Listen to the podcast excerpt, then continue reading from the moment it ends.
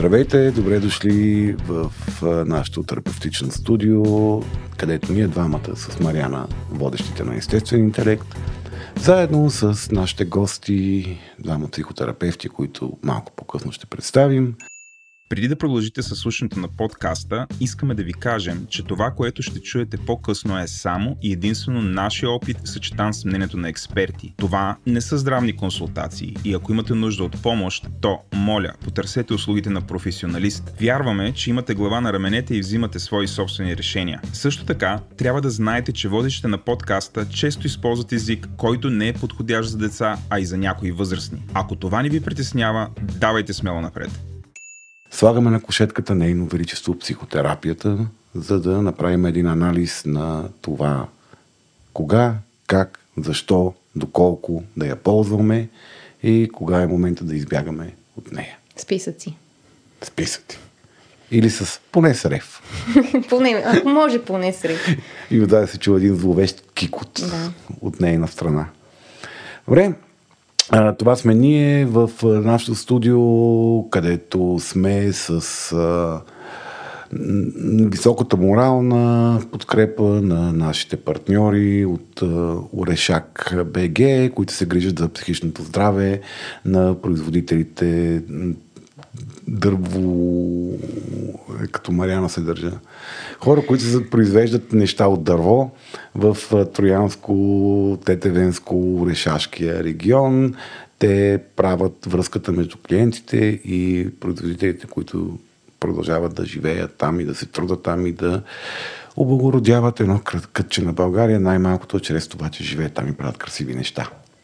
И на другия ни партньор, който се грижи за нашето психично здраве, това е онлайн магазина и не само онлайн магазина за еротични артикули, както Мариан обича да ги нарича секс играчки, сексел, които вече доста дълго време правят така, че българинът да не е толкова смотан и да има по-удобни начини да задоволява, пази Боже, сексуалните си фантазии. И благодарности на нашите патрони, които освен всичко друго, освен а, така скромния си финансов принос, както това ви обича да го нарича, ни подкрепят и с а, така доста интензивното си участие в нашите теми. И това е всъщност днешната тема е една от темите, които а, се случват поради и благодарение на въпросите на нашите патрони. Тя стартира като една дискусия в канала ни като и... много, много поредни дискусии. И много поредни дискусии, да, по различни теми. И някак си се оформи нуждата да направим този подкаст наръчник за употреба на психотерапията. А, за целта няма да си говорим само аз и Слави, защото ние, какво разбираме ние? А, да, да, извинявам се, говоря за себе си. Слави направи многозначителна физиономия. А... И, и, и двамата тук сме били на психотерапия, така че мисля, викаш... че и двамата разбираме нещо добре, от психотерапия. Добре, в груприката потърпевши мога да участвам аз. на гости са ни а, двама психотерапевти. А, едната е Валентина Димитрова, която вече познавате от редица наши епизоди. Това е а, много така добър фамилен терапевт и Надежда Маркова, когнитивно-поведенчески терапевт. Избрахме да имаме така по, една, по един представител от двата подхода в терапията, един индивидуален, един семейен, за да може да си говорим за спецификите на и разликите между двете. А, и може да очертаем всъщност, ние така се славим една а, нова мания, която е да се придържаме към нашите планове, които всъщност съществуват от самото начало на този подкаст, макар че никой не може да разбере, че е така. Аз съм сигурно демотивиран от това планиране. Мариана, епизода, който планирахме най-много, най-дълго и най-упорито, накрая хората казаха какъв е то тролиго вече. Чакай, за кое епизод? За границите. Така ли, така да, ли казаха? Да, Аз имаше масова обратна връзка, че било някаква словесен салат и не въобще не разбрали за какво и да рече. Еми, че... може би това е знак. Не трябва да прекаляваме с плановете. Да, че ето подкаст е това, което се случва между плановете. Днес това, което може да очаквате от епизода, може би, ако се придържаме към плана си, е първо ще си поговорим малко за психотерапията, генерално. А, защо възниква, какво ни дава, кога да ходим, кога да спрем, можем ли да пращаме други хора на психотерапия и въобще мода ли е. Е, това го най-обичам с пращането на хора на психотерапия, много е силно. Това е малко като да ги пратиш на майната им. ами, не, не точно, ще боли повече. Да. И ще си говорим и за формата и продължителността на терапията. Иначе казано, всякакви въпроси от типа на това колко трябва да плащаме, защо изобщо плащаме, не може ли безплатно да ходим на терапия, колко време продължава една тера- терапия, колко време продължава един терапевтичен процес, кога трябва да спрем и всякакви други такива важни въпроси, свързани с провеждането на един а, терапевтичен процес. Ще си говорим също за отношенията терапевт-клиент, които са доста, доста важни. Това е едно от така, ключовите места, където мога да стане порка мизерия, както казвам аз на дъщеря ми. Сварката. Точно така. Там са нещата, където така, се намесва субективното и е много интересно. И там, важно където да... е голяма част от терапевтичния процес, всъщност. Да, да, да, но нали, по отношение на това какво, за какво да се оглеждаме и какво да очакваме, също има много така ключови въпроси. И накрая ще завършим с а, въпроса за етиката, която е доста, доста важна за провеждането на психотерапията. И особено когато липсва някакъв, а, моят, така, моята любима тема за а, липсата на закон. И навсякъде очаквайте Мариана да включва темата с липсата на закон за психотерапията.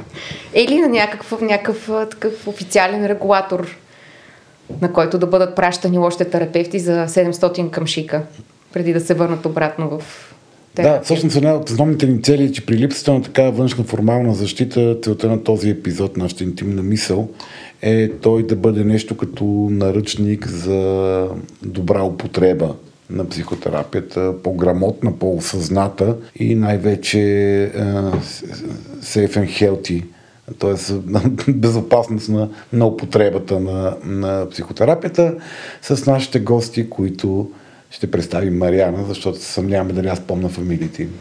Валентина Димитрова, семейен терапевт и Надежда Маркова, когнитивно-поведенчески терапевт. Ако искате, дами, може да кажете по няколко думи за себе си, тъй като не сме достатъчно изчерпателни. Аз си слави.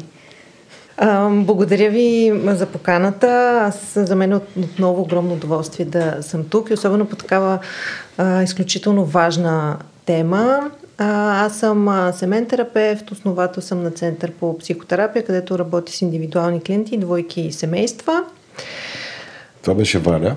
Да, Но нейният глас вече го, нейният глас вече го слушате за трети път, така че е, хеви юзерите на подкаста познават гласа сигурно вече. Здравейте от мен, казвам се Надежда Маркова, когнитивно-поведенчески терапевт. Няма сега да навлизаме в детайли какво означава това, но работя индивидуално, като всъщност началото на опита ми работех с деца и юноши. Там също има специфики, които не знам, може би вълнуват нашите слушатели. А, към момента работя предимно с възрастни. Добре, а така, за да дадем още по-голяма тежест на, на нашия епизод, да, да калкулираме колко са годините опит на психотерапевтите в, в стаята. От колко години работиш, Валя, на това поле? а, повече от 10. Повече от 10, звучи скромно.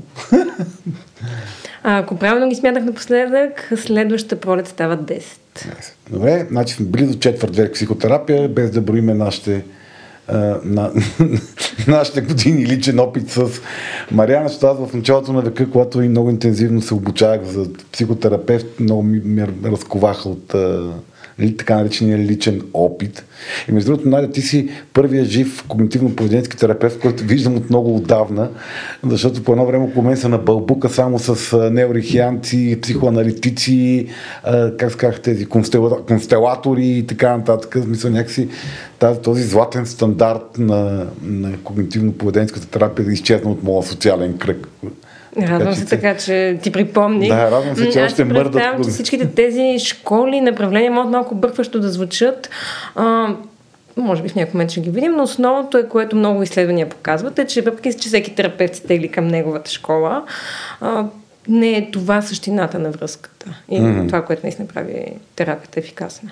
Тук ще направя една бърза вметка, че с Слави, с който сме, както вече казах, много организирани, планираме така, една серия от кратки епизоди, в които да представяме точно така, различните психотерапевтични модалности, защото се оказва, че те са много и почват да се появяват и все повече и така много често хората, които пристъпват към терапия, са объркани кое е за мен правилната школа, какво да очаквам, така че за да не зариваме и в този въпрос днеска, слагаме едно обещание на масата, че това ще е нещо, което, с което ще се да, занимаваме. В трети, сезон, в трети сезон може би ще има така специфична рубрика от а, къси визитки на различни школи психотерапевтични. И тогава, може би, с някои от тези гости ще си говорим отново. Добре, психотерапията. Защо съществува това нещо? И кога възниква изобщо? Надали, така, в смисъл, със сигурност може да се очертае нуждата, която е възникнала от човека да се психотерапевтира и въобще кога започваме да, да се обръщаме към... Не ме гледай мен като даже просто, че изпитвам. Нали, знаеш колко ми е трудно да не отговоря аз. Моля да те гледай гостите. Слави, аз правя един принос върху тебе и просто искам твоето одобрение, за да мога аз да ти задам въпроса. Добре. Така де, кога възниква психотерапията и защо изобщо съществува това чудо? Аз мисля, че колкото назад се връщаме в човешката история, ще открием някакви форми на психотерапия. Дали покрай религиозни практики, шаманство, човечеството си е търсил своите начини. А, за щастие вече не сме на този етап. Имаме по-структурирана психотерапия, която горе до края на 19 началото на 20 век покрай Зигмунд Фройд започва да се оформя като нещо отделно и до ден днешен се разклонява, обогатява и става все по-достъпна. Добре. Тя е все аз, пак... Само тук искам е, да направим, може би да направим един леко разграничение между психотерапия и всички останали форми на помощ. Защото ти като кажа, че психотерапията е по-структурирана, да речем аяхуаска практиките, които са свързани с прогонване на бесове, зли духове и на сваляне на напрежение и стрес от хората, са хилядолетни, може би, но сигурно вековни традиции, които са много, също имат и методология, структура, така, химия специфична, която се ползва и практики, които ползват а, лечителите, аяуаска лечителите. Е, има много такива ритуализирани форми на, на подкрепа е, в Азия, в Африка, в, в Европа, да, какво, не знам. А това как сказаха тия католическите, които гонят... Екзорсисти. Екзорсистите, да. Мисля, нали, в Боже, векове... къде, къде запрати психотерапията? Ами, това искам да, искам да кажа каква е разликата между айоласка терапията, която също може да се използва за същите цели като а, психотерапията за екзорсизма нали, се предподозира, че голяма част от тези прогонвания всъщност са били овладяване на психотични кризи или манийни състояния на, на пациентите, на, на прокалнатите, не на пациентите. а, така че да, как, как, като кажем психотерапия, възникна психотерапията, кое ще наричаме тази психотерапия, дето е възникнала покрай Фройд? Тя как се разграничава от другото? Може, може да наречем като терапия, базирана основно на говорене, но има и добре работещи терапии в днешно време, които свързани с арт-терапията, с различни техники, упражнения. Така че не само говоря, но като че ли централно в процеса е общуването между терапевт и клиент. Да, аз също смятам, че основният метод, който разграничава психотерапията от различните други видове методи, използване на различни помощни средства, това е диалога, а, и начина на общуване, изграждането на връзка между клиента и терапевта. Това е нещото, което оформя психотерапевтичния процес. То е обособено пространство, което си има ясни граници, което си има рамки. Много неща обособяват психотерапията като такава, защото не се води психотерапия в кафе или не се прави под такива форми, които а, излизат а, извън рамките. И това не е само освен диалога, много други са факторите, които ни водат в това защитено пространство, в което ние да можем да го обособим като терапевтично. Е, тоест, психотерапевта е, ако го преведем, е психолечител. Тоест, това е човек, който е в някакво изолирано пространство, основно чрез метода на говоренето, макар че може да има и други техники за mm-hmm. натрупване на преживяване, които след това да се анализират, а, нали, помага на човека в посока на някаква форма на психично здраве. Да. да. Добре. Добре.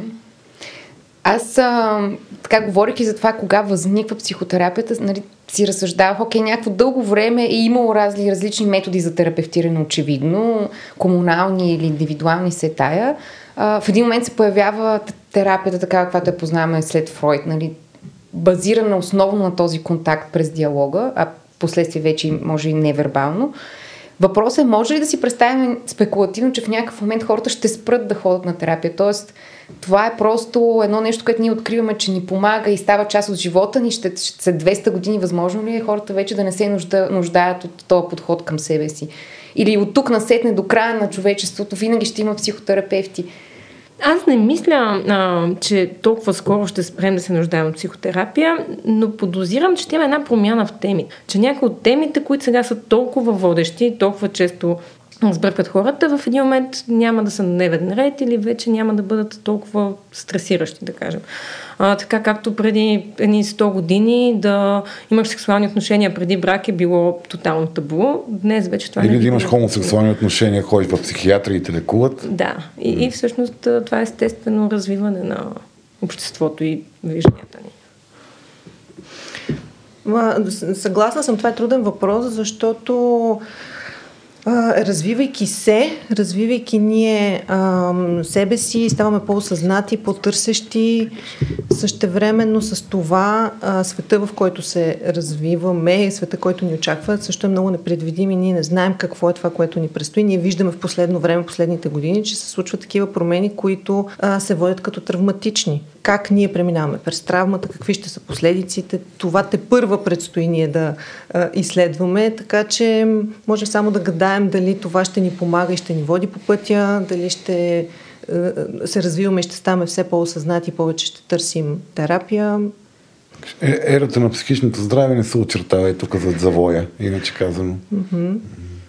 Имахме по Това е добре за вас. Радвате ли се вие като психотерапевти, че без работа няма да останете? То това беше скрития подсмисъл на този въпрос, който задавах с многозначителни вежди, но може би трябваше повече да натвърда. Няма, ще има, ще има. Хляб ще има. А, освен това, последък сферата на изкуствения интелект все още е много силно това етично отношение, че не може изкуствен интелект да дава психотерапевтични услуги, така че... О, Владо, Владо ми показа Да се надяваме, коучинг, че- а, AI епизод за това, не забравяй. AI Да. коучинг, в който ще ме извиняваш, но той си, AI си използва когнитивно-поведенческите а, методи, като стой те гледай. Нали? Това е Абсолютно, такова да. цък-цък. И, и, и, го има като чат. Mm-hmm. Да, ама Да, това- ама- основно ама го- етичните принципи в момента Да. някакси още държат, държат границата. Ето сега, като каза за AI, следващия въпрос е много логичен. Всъщност, какво ни дава работата с терапевт, което AI не може да ни даде или да си седеме на бира с някой да му излеем кофа с преживявания и чувства или, или на- най-добре направо сами да се терапевтираме вкъщи на по чаша кафе. Какво е това всъщност, което е допълнителното а, така, ползата от психотерапията и работата с терапевт? Сега, разликата между а, разговор с приятел и разговор с терапевт е голяма.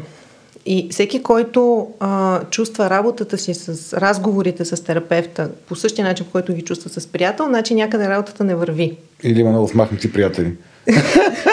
Или Но това е по-малко вероятното.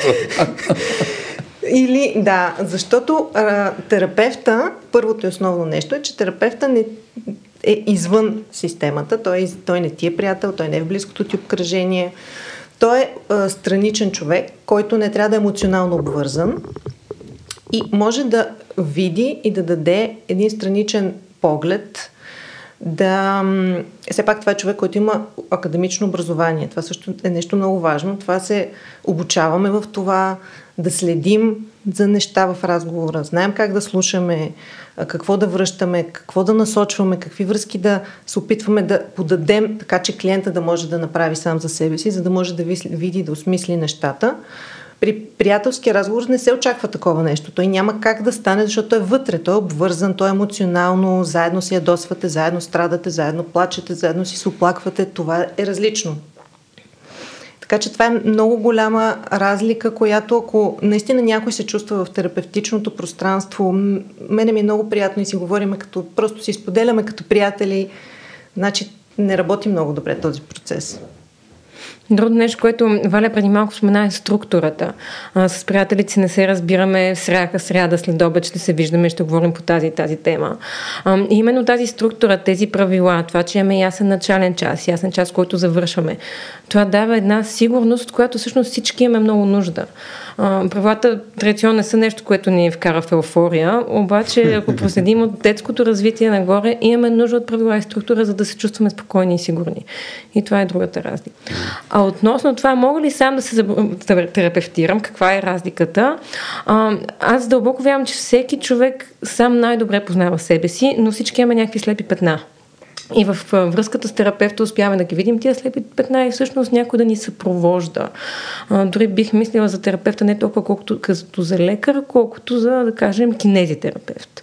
Някой, който ти помага да почнеш сам да правиш нещо. Добре, но в крайна сметка всички ние имаме нужда да бъдем приемани с любов, с разбиране и с симпатия, а, което ни дават приятелите. Дай Боже. Ако приятелите не ни го дават, а имаме нужда от това нещо като всеки един човек, защо да не си намерим един човек, на който даваме някакви пари веднъж или два пъти седмично и там отиваме и се чувстваме така приети, разбрани и обичани, както не се чувстваме никъде в живота си. Това само по себе си е проблем. Да. така че това само по себе си може да стане, да стане тема на разговор. И това е важното да се коментира и да се работи върху процеса. Ако това е а, нещото, което се наблюдава, ако това е нуждата или терапевта и клиента виждат какво се случва, това трябва да се дискутира. Това е много важно, за да може човека да си даде сметка какво прави, защо го прави, как го прави и вече как може да го промени това нещо. А не той да, да ходи да задоволява а, нещо нездраво в себе си, терапевта да го подкрепя. Това е различно. Ма той терапевт може да задоволява нещо нездраво в себе си, като си е намерил платени приятели. Той си има приятели, които му плащат. Добре, да. аз веднъж направих грешката да дефинирам психотерапевта като интелигентен човек, на който не му пука за тебе, но, но, но може да те следва в пътя ти. И мои приятели много се възмутиха. А, колко ви пука за клиентите ви? Защото ти казва, че ние трябва да сме извън системата, ние трябва да сме емоционално дистанцирани mm-hmm. и да нямаме а, наши лични очаквания и надежди, свързани с, с клиента. Тоест да не ни е да, да има тази нашата емоционална свобода. Ние му даваме емоционална свободата, той да взима решението, които иска, без да, без да го съдиме за тях, без да очаквах повече от тебе. Копеле, верно ли след две години терапия ще кажеш такава глупост? Е, кол, кол, къде е границата на не ми пука за тебе? Колко не ви пука за хората, с които работите? Разбира се, че ни пука. Ако не ни покаже, не би била възможна емпатията. И е факт, че аз включително и предполагам всеки друг колега, имаме хора, с които не можем да се свържем. Нещо не, не ни докосва в този човек. А, тогава етично нещо е да пренасочим човека и да Тоест, дадем знак, Можете че... да не харесвате клиента си. Тоест, кажа, че може да не харесваш клиента Абсолютно си. Абсолютно е възможно да не и не мисля, че има терапевт, който харесва всички хора, които някой е виждал. Това разбира се няма как да го знаем преди да се видим с някой. А, но, но е правилната практика е в момент, в който усетим, че тук нещо не се получава. Това може да бъде първа среща, втора, пета, да а, пренасочим и да затворим тия наши отношения. А, защото няма... Си отивам някъде терапевт дето, че никой не ме харесва и терапевтът ти казва, Копер, искаш ли да свържа с един колега?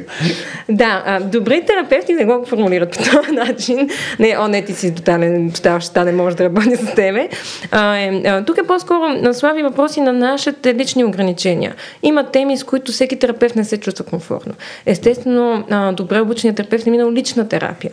Знае си тия теми, поотработил ге, но никой от нас не е свърх човек. Когато ти знаеш ограниченията, можеш да кажеш, да, мисля, че някой друг колега ще може да е по-полезен за вас.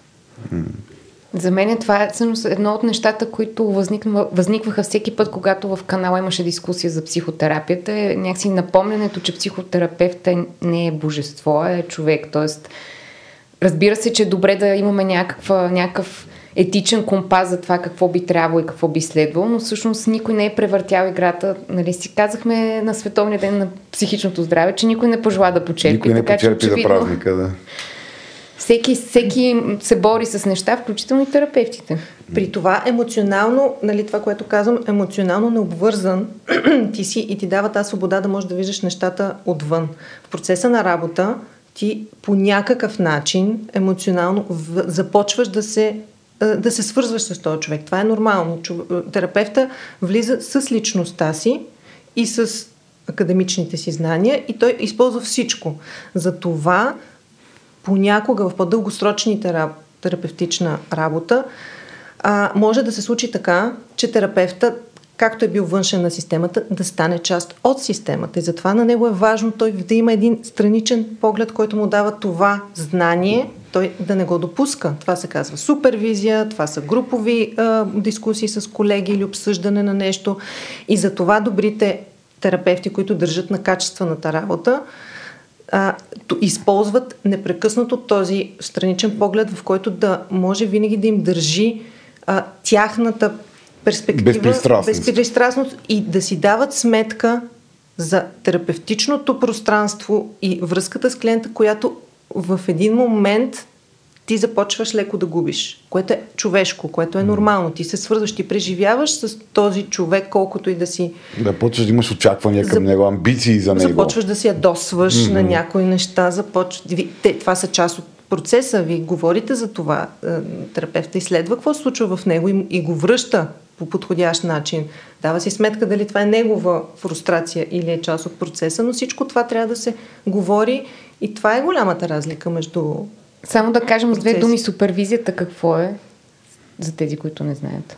Супервизията това е а, терапевт, който е с повече опит, който, с когото можеш да обсъдиш своята работа, свои трудности, свои лични блокажи, затруднения, който може да ти помогне да излезнеш от, да ти даде още една допълнителна гледна точка, която в този момент ти не виждаш. Терапевт на терапевта. Почти. Не съвсем, но да. Терапевт на терапевт, терапевтичния процес. Терапевт на терапевта си е друго. Да, да. Терапевт, имат и терапевти, терапевти. Това е професионална... Да. да. Добре. Професионална подкрепа, за която си плащате. За която си терапевтите плащаме да. на супервизорите. Да, до, между другото, да си, да си терапевт е доста скъпо. Да си терапевт е доста по-скъпо, отколкото да си коуч или да си бизнес консултант. В смисъл, имате една перманентна нужда от калибриране от страни. А, това, а, а супервизията също ти даде много добро пространство и за вентилиране на собствените си преживявания. Маре, идеме да го убия това. Сега само като ги видя да влезат двамата в кабинет и ми да убия мъжа. Така ли? Системия терапевт се смее. Добре.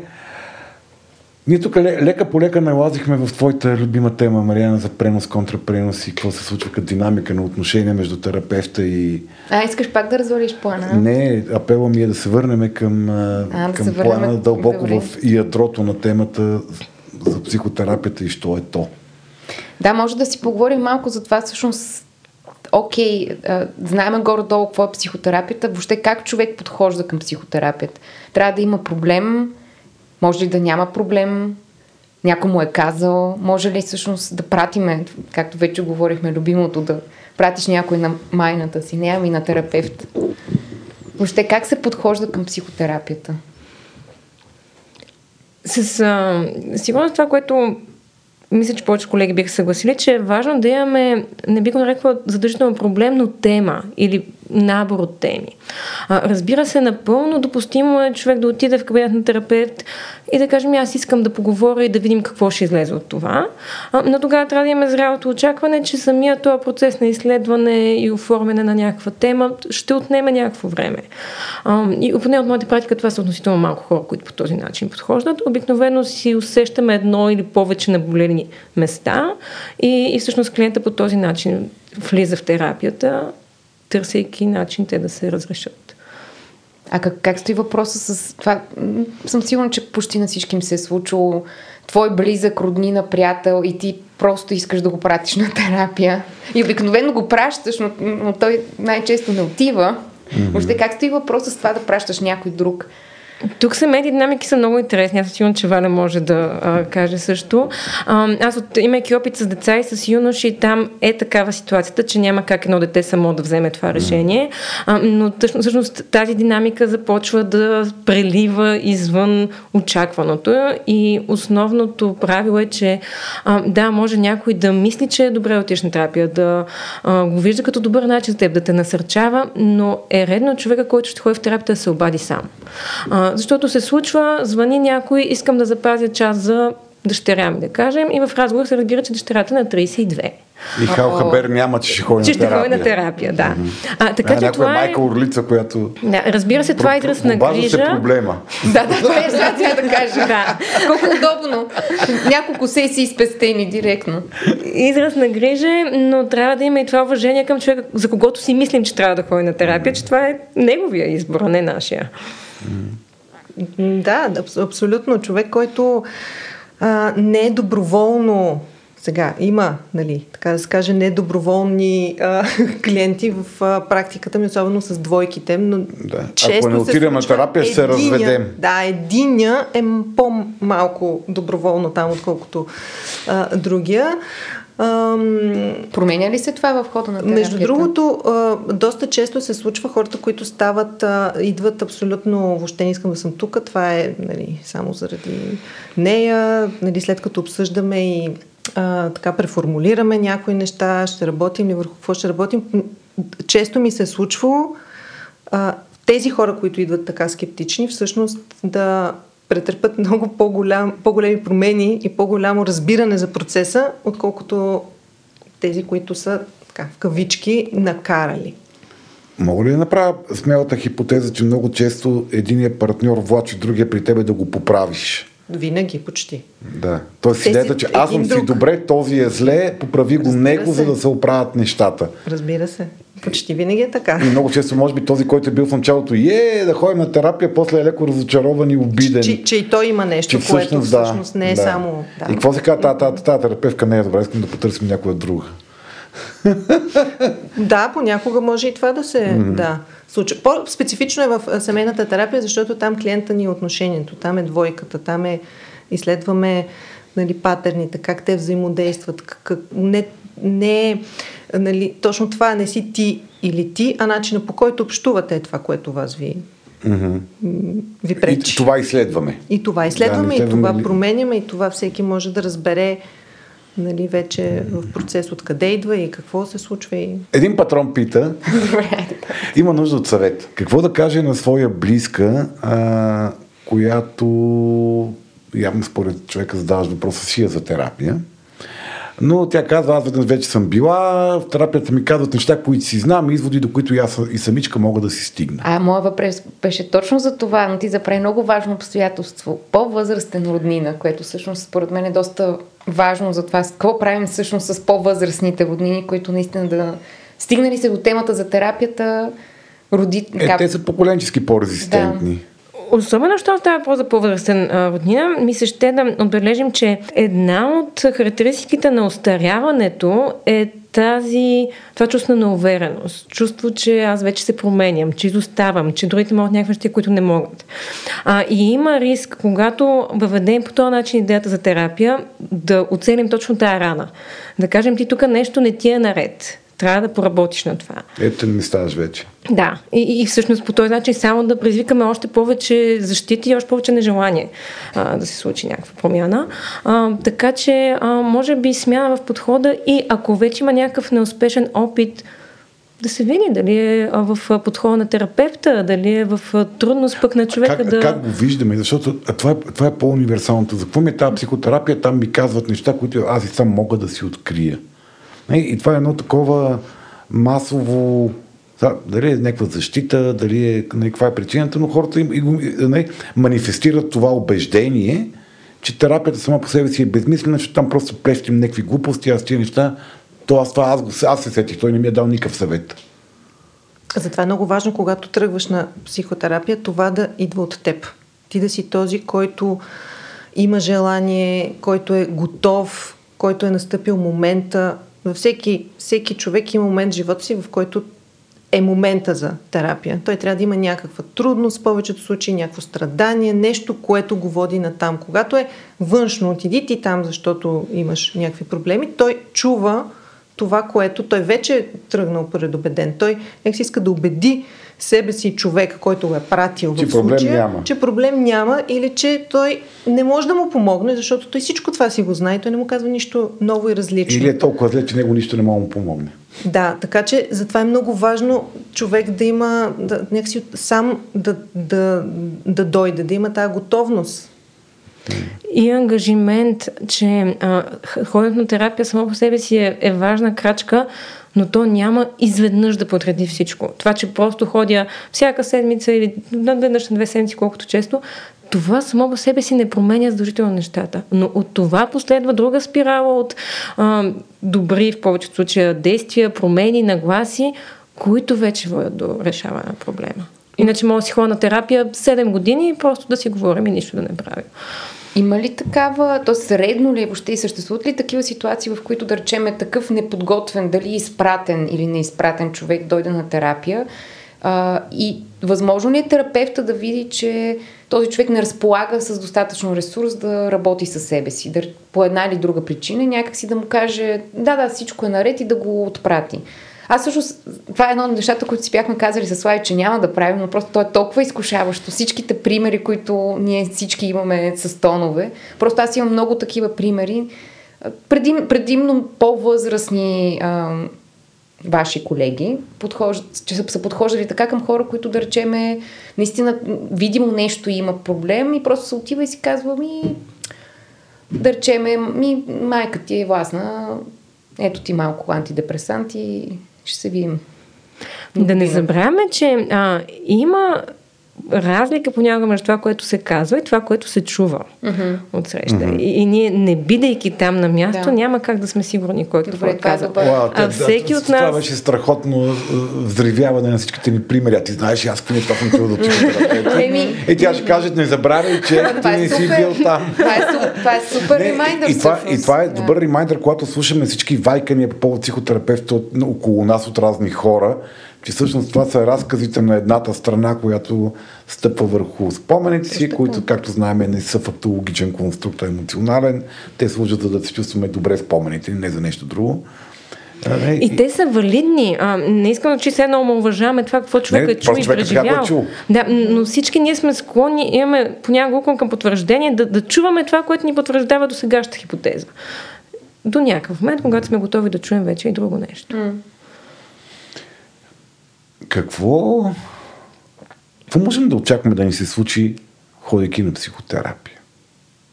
Мисъл, какво друг човек ли ще стана? За какво да отида? Ще ти порасне рок на С какви, с какви очаквания а, хората да, да подхождат? Ти каза, нали, първата идея е да, да, да, да знае, че това няма да стане бързо. Нали, това ще е процес, който ще стартира една спирала от някакви други най-често добри промени в живота им. Как, как, какъв е най-често срещания ефект при средно зле хора, които борават с средно зле терапевт средно дълго време. На какво могат да се надяват?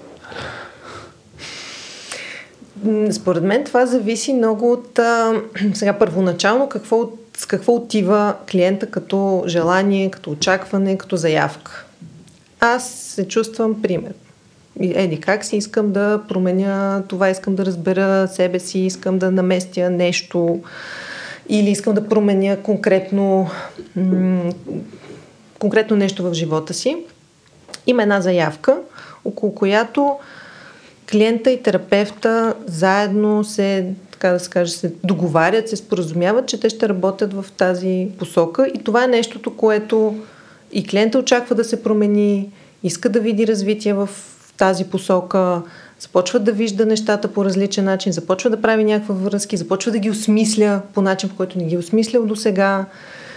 И може да очаква, че това, с което е отишъл, иска да, да бъде различно, започва да се движи в тази посока и да усещат, да, променям ли се, това променя ли се, не се ли променя.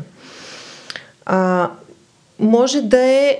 Въпросът е, че винаги трябва да има някаква, някаква заявка, която те заедно да са се споразумяли, че работят за това. Mm-hmm. Това го казвам, защото е много важно. По пътя терапевта може да види, може да се стигне до място някакво отклонение, което е много важно, което е по-дълбоко.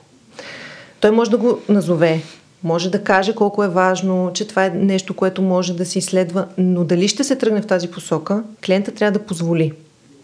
Защото се е случвало понякога, а, клиент казва, ми аз отивам и аз не знам точно какво правим. Аз не знам точно за какво работим. Аз не знам точно какво си говорим.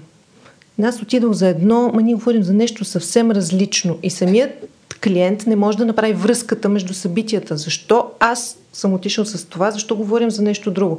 Ако клиента не прави тази връзка, то няма да бъде ефективно. Идеята е той да осмисля нещата, които се случват в терапевтичното пространство. То не е такава една чудодейно, ти ходиш, нямаш никаква идея какво се случва, а, обаче тръгваш и в един момент ти се чувстваш много по-добре. Не работи така. Некви майки, некви ти бащи преди. трябва да работиш наравно. Това е един много такъв ам, балансиран процес. Колкото дава терапевта, толкова дава и клиента. Е, да, бе, Той си има работа, мълчите. Какво в която трябва да се работи.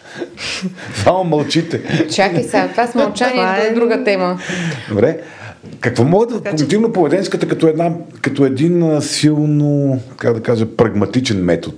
Може би една от най-прагматичните форми на бих казала. Ми да, структуриран. Не сред всички измерим, то не е случайно един от, т.е. най-масово финансиран от чужди здравни каси терапевтичен метод, психотерапевтичен метод. Нали, вие там сте много, много прагматични, структурирани, измерими, предвидими и така нататък. А, как, как работите вие от тази гледна точка? Тоест, как, хората какво знаят, какво, какво могат да очакват, работейки в, с тебе, във ваша, вашата школа? А, не, не кардинално по-различно като начало това, което Валя каза. Винаги имаме една заявка, която е водеща. В някакъв момент тя продължи на предоговаряне. Примерно разбрали сме се, че ще говорим за а, взаимоотношенията, обаче изведнъж случва нещо много драматично в а, еди си кой си друг аспект и тогава се случва това предоговаряне. Окей, да оставим първата тема малко на пауза, да видим това. А, като Всъщност, а, стъпвайки на, това, което Валя каза, че говорим си просто едни неща, ама не е много ясно кое как е, защо е, какво общо има, а, напълно окей и дори е насърчително, ако някой човек се чувства така, като ходи на терапия, да го каже това, да го повдигне като въпрос. А, за да Ако се може... чувства несигурен и объркан, Да, или ако, не може, не- да, или ако не разбирам, а това сега какво общо има съседи си, що си, защо го говорим? Защото е много възможно да има общо, излизайки от гледна точка на професионалния опит на терапевта, но това е нещо, което клиента не е задължително знае и, и да не вижда смисъл от всичко това. Ай, терапевта може да се е подхлъзнал по този феномен, то е ясно. Нали? Той не може да не да. разбира защо го прави това. И всъщност една от основните структури на когнитивно-поведенческа терапия е именно това много често обсъждане, договаряне и от външен поглед. Дай сега видим днес за какво говорихме. А, какво ти направи на теб решение, кое ти беше ценно, какво ти беше трудно. А, това обобщение, именно за да избегнем, аз казах нещо, ама ти си ме чул по друг начин и сега И си ще... тръгваш с него навънка. Да, Да. Си да. тръгваш и ще кажеш сега на твоите приятели Мале, и те после ще направят нареди? подкаст Да. Абсолютно. А, та, това е, а, със сигурност не е характерно единствено за когнитивно поведенческото, е нещо, което е а, хората ценят, защото се чувстват равнопоставени. Не е там Бога терапевт, който знае на къде вървим, а участваме заедно в това. А тази, тази а, има го, случва се, до голяма степен то е параноя в клиентите, но със сигурност има и според разкази на потерпевши, разбира се, има колеги, които работят в една така лека мистика. Нали, което поражда параноя. То сега, нали, терапевтът ме манипулира и ме моделира и ме бута да стана някакъв друг човек. Нали, той сега това, що ме пита? Той сега като ме пита това нещо, кой знае какво ме предвид. Нали, сигурно иска да постигне нещо, като ми задава този въпрос, на къде ме клати. Тоест, това, това усещане за паранои, за неяснота, за намеренията на, на, на терапевта, окей ли е някъде и някога и в някакви ситуации, т.е. човека да го държиш в тази та нотка на несигурност. Или е по-скоро лоша практика. Терапевта да държи клиента. Да, да. М- сега, едно от основните, а, за да бъде работещ един терапевтичен процес, е много важна връзката, която трябва да е връзка на доверие. А, клиента да е спокоен, че е конфиденциално, че е нали, защитено така пространство. М- за мен лично това клиента да не знае къде отива и какво се случва, не мисля, че е работещо. Mm-hmm. Защото м- идеята е той да може с въпроси, с някакви коментари, с, с начина по който всеки терапевт работи, той да, да се опитва да му става нещата все по-ясни и да прави по-големи връзки, а не да му става все по-неясно и да се чуди и да си задава повече въпроси. Нали, той може да си задава повече въпроси, които да водат до някакъв отговор, това е окей. Но да му става все по-объркано и по-неясно с цел терапевтична, не мисля, че това би сработило. Е, е какво, правим с добрата стара параноя, че вие психолозите манипулирате хората? Срещате ли я често в, в професията си, в живота си? От това се срещам много често. Не, Параноята, че ние манипулираме хората, да. Mm. Правим някакви потайни, хитри неща, които ги бутат неосъзнато в някакви посоки. Има го малко това смесване между експертното знание, някой е инвестирал години наред обучение и профилиране в някаква област, и това, че някой може така мистично да те разгадае и да те наклони в някаква посока. А, ако се замислим, всеки от нас си прави някаква формулировка, мисли за другите хора около себе си по един или друг начин. И не крия, че ние психологите също го правим в личния си, дори в професионалния живот. Разликата е именно това професионализъм. Кога го правя, водейки експертното знание с целта да помогна и да бъде в посока това, което не аз мисля, че е добре за клиента, а клиента смята, че е добро за него. И естествено в личния си живот да можем да се въздържаме от подобни. Включваме, изкушения. Включваме го само когато ни плащат. Абсолютно. Ти, Валя, сблъсква ли се често с тази хипотеза за хитрия психолог, който ни манипулира сега? А, да, да, да. Срещала съм се. Ти сега...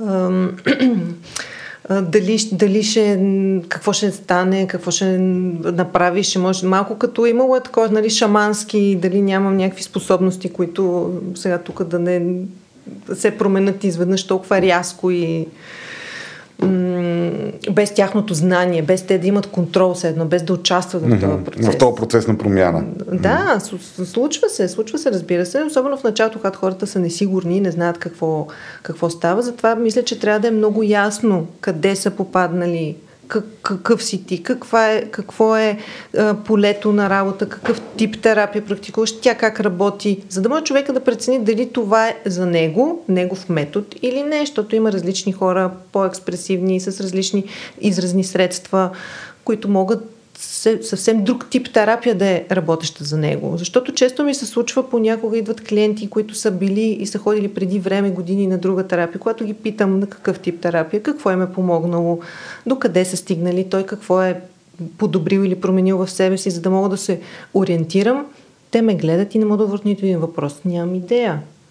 И когато ги питам в момента знаят ли къде са, какъв е метода, който ще, ще работим заедно, те също казват, нямам никаква представа. Така че, м- нали, те примерно са препоръчани от някой, но това, че за някой техен познат или близък е работил, не е задължително, че за него това ще сработи. Нали? Това е, са важни неща, които винаги предварително трябва да е наясно човек, да е изговорен. И затова понякога аз в терапията го казвам в началото. Да са наясно, да знаят дори какво да очакват, какъв е да, да, да как не, ще работи да не, е, аз не, отивам и нямам никаква идея сега. Те тук ще си говорим ли или ще извади от някъде нещо, с което да... Не знам, ногти. Да. Или ще, или ще ми отвори да ми направи хороскоп. Нали? В смисъл, че има Аз само и такива. Кажа, че това ми се е случвало в терапевтичен контекст. Така, че... Какво? Хороскоп. А, да. да, тук слизаме вече малко надолу в плана към няма, да, да, няма, но се връщаме обратно нагоре, да. понеже сме толкова структурирани. Ето, терапията работи, виж колко сме структурирани. Която? Нашата семейна терапия, на която не ходим. Не, не, моята индивидуална само. А, окей, добре. Само твоята терапия работи, викаш моята. Ти не ходиш. Как да не хода? Ходиш ли? Е, не ти личи. Ето, Слави току-що отвори котията на Пандора. Не, може да не си за терапия, което ни води към следващия въпрос. Как да разбереме за какво сме? Мисъл, не, защото а, ти казваш, Валя, мен често ми се налага в, професионалното ми амплуа до мен да стигат хора, които аз не мога да работя с тях, не ми е работа, смисъл аз не съм психотерапевт. Нали? Аз им задавам някакви въпроси и ги насочвам към определен тип терапия, в зависимост от това, което им трябва, или към психиатър. Нали? Но много хора трудно ще направят две стъпки. Т.е. първа стъпка да отидат на психологическо консултиране, където да ги консултират и да им кажат ти си за психиатър, ти си за терапия, ти си за коучинг, ти си за медитация и йога, ти си за кардиолог. Нали? Хората най-често седат и, и, и, и трудно са и събират сили за първата стъпка. Как да, можем ли да ги да ориентираме някакси е така хората в ефира как да преценят за какво са. за психолог, за психиатър, за диетолог или там нутри, нутриционист или спорт някакъв. Тоест, как, как, как кога сме за психотерапия, кога сме за психиатър, да го кажем най-общо. Първо да кажем, първата стъпка, която е психолог. А, което един човек да е психолог, това означава да има образование по психология. Mm-hmm. Той може да е организационен психолог, може да е психолог в училище, може да е психолог, който прави тестове на шофьори за D категория. Тоест това е човек, който по някакъв начин разбира от хората в неговата област. Не всеки психолог може да е психотерапевт завършвайки университета, това не означава, че имаш натрупан този вече много специфичен опит в терапевтиране, което е обикновено през една определена школа. Дали се в самилната терапия, когнитивно-поведенческа, аналитична и така нататък. А, психиатър, това е лекар, който е специализира в психиатрия. А, психиатрите идват на помощ, когато има вече по-сериозно психично страдание или някаква болест. А, може да бъде сериозна депресия. Може да бъде много силна тревожност, която буквално да блокира функционирането ни. А, могат да бъдат други сериозни болести, като шизофрения, биполярно разстройство и така нататък. А, и всъщност психиатъра сам по себе си не е а, нещо, което трябва да ни плаши. Той може да бъде тази необходима стъпка, която на невробиологично ниво да осигури, че ние можем да работим по един добър начин, за да извлечем ползите от психотерапията. Защото един човек, който е, например, толкова тревожен, че не може да се концентрира в това какво му казват, mm-hmm. а, не може да излече ползите от психотерапията. Mm-hmm. И тук идва на, на, в помощ психиатъра, който да. чрез медикаменти да помогне да се облегчи това а, състояние. Да, но хората как да направят тази разлика, къде да отидат първо, към какво да се обърнат като, като помощ? Кой е най-безопасният начин, който вие смятате, че съществува в нашата реалност? Защото нали, в една друга реалност GP-то те праща някъде с направление. В България ти дава лекарства с жълт, с а, мисъл, психотропни лекарства ти дава GP-то, защото вие що е много компетентен. Нали, не говориме за това. Какво мога да направи един човек, ако се чуди, бе, какво ми е, как мога да си помогна? Страдам, имам проблем. Нали, какво могат да направят хората? Какво бихте ги препоръчали? Ами, и терапевтите, и а, психиатри. Сега, зависимост от това, което аз изпитвам, какво е моето състояние, а, мога да потърся повече информация а, на различни специалисти, с какво се занимават, с каква сфера помагат, да, мога, да могат клиентите малко да се позиционират. Дали сега си имам страдания в... Ако имам страдания в отношенията, и, и там е нещото, което ме притеснява. А, семейните терапевти биха били Добрия случай, избор. добрия избор, защото е по-ориентирано а, семейно. Ако имам, а, както каза а, Надето, повече тревожност, някаква депресия, нещо, което аз не, дори не мога да идентифицирам какво е, а, има, има психотерапевти, които описват нали, обърканост, тревожност, помагат при състояния, които могат да се направи там една консултация и психотерапевта вече да заедно могат да преценят, ако има нужда да се включи, да се въведе психиатър. Mm-hmm. Може и обратното. Аз се чувствам толкова в момента зле, че никой не може да ми помогне, освен психиатър. Отивам на психиатър, има и такива случаи. Да, не спиш, психиатър, не спа, имаш не мога, въобще никой не може да. да ми помогне. Отива на психиатър, преценяват, ще му даде или няма ли да му даде нещо и психиатъра насочва мисля, че това е временно спокойно от едина, примерно, някакъв вид психотерапия или ако, да, друг вид консултиране. В смисъл, че и в един и в другия случай може да работи а, насочвано. Но хората, но, но могат да се ориентират единствено по някакси собствените състояния и това, което а, има предостъпна информация. Предостъп, да, информацията и доколко е Аз би го обобщила, че човек може да направи тази стъпка, която чувства за по-достъпна за него. А, защото ако седи страха от психиатър, какво означава това, нека да почне от терапевт и вече да се види в този процес има ли нужда. Терапевта може да помогне да се разчупи малко тази стигма около лечението психиатър. Ако пък за някой е далечно това, какво ще си говоря с някой 50 минути, Това Нека как ще ми започне- помогне, Да, нека да. да почне от психиатър и там да види а, пър- първата стъпка, която да доведе до следващата, ако има нужда. Добре.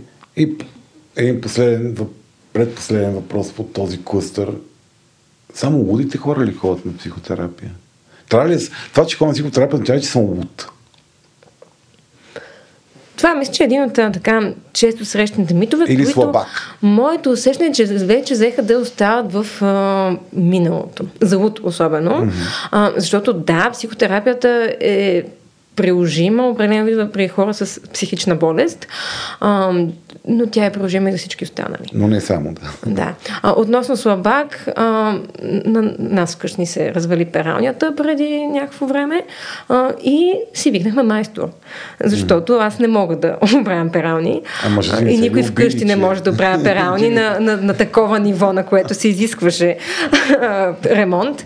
А, и това го правя като, като паралел, че а, всички ние, да, имаме някакви умения, познания, включително и относно психичното си здраве, но в някакъв момент имаме нужда от малко помощ. Да, ма душата е някакси по-интимно нещо от пералнята. В повечето случаи, само не знам какво е отношението към пералнята ти. Нали? И някакси там човек по-трудно признава безпомощността си да, да, да, да се справи сам с това нещо, защото ти живееш със себе си цял живот. Нали? И това много често може да е някаква бариера. Аз Сигурност. Като каза, че е останало в миналото, следващия въпрос е свързан точно с това. Има ли мода да се ходи на психотерапия според вас? Колежката Джак от подкаста Дропи Чили има това усещане, че някакси хората много, прекалено много нали, парадират с това, че ходят на терапия и те пращат на терапия нон-стоп. И затова това новото веганство ли? Едно време може да разбереш, че някой е веган на петата минута, защото той ти го казва. Сега ти казва, че ходи на психотерапия и трябва и ти да ходиш. Като че ли има, има покачване, особено в а, по-големите градове. В по-малките градове там още тежи това, че хората се познават. Стигмата е там Стигмата още. е по-голяма. А, сега, дали е точно мода и дали е парадиране, моето усещане не е такова. А, може би повече хора започнаха открито да говорят за това и другото, което евентуално могат да подозирам по а, тези реплики е, а, че все пак, когато човек прави крачки за себе си, се чувства добре и иска да го сподели често. Така както споделяме всякакви други успехи и постижения. А, и може би покрай това понякога има едно усещане за парадиране.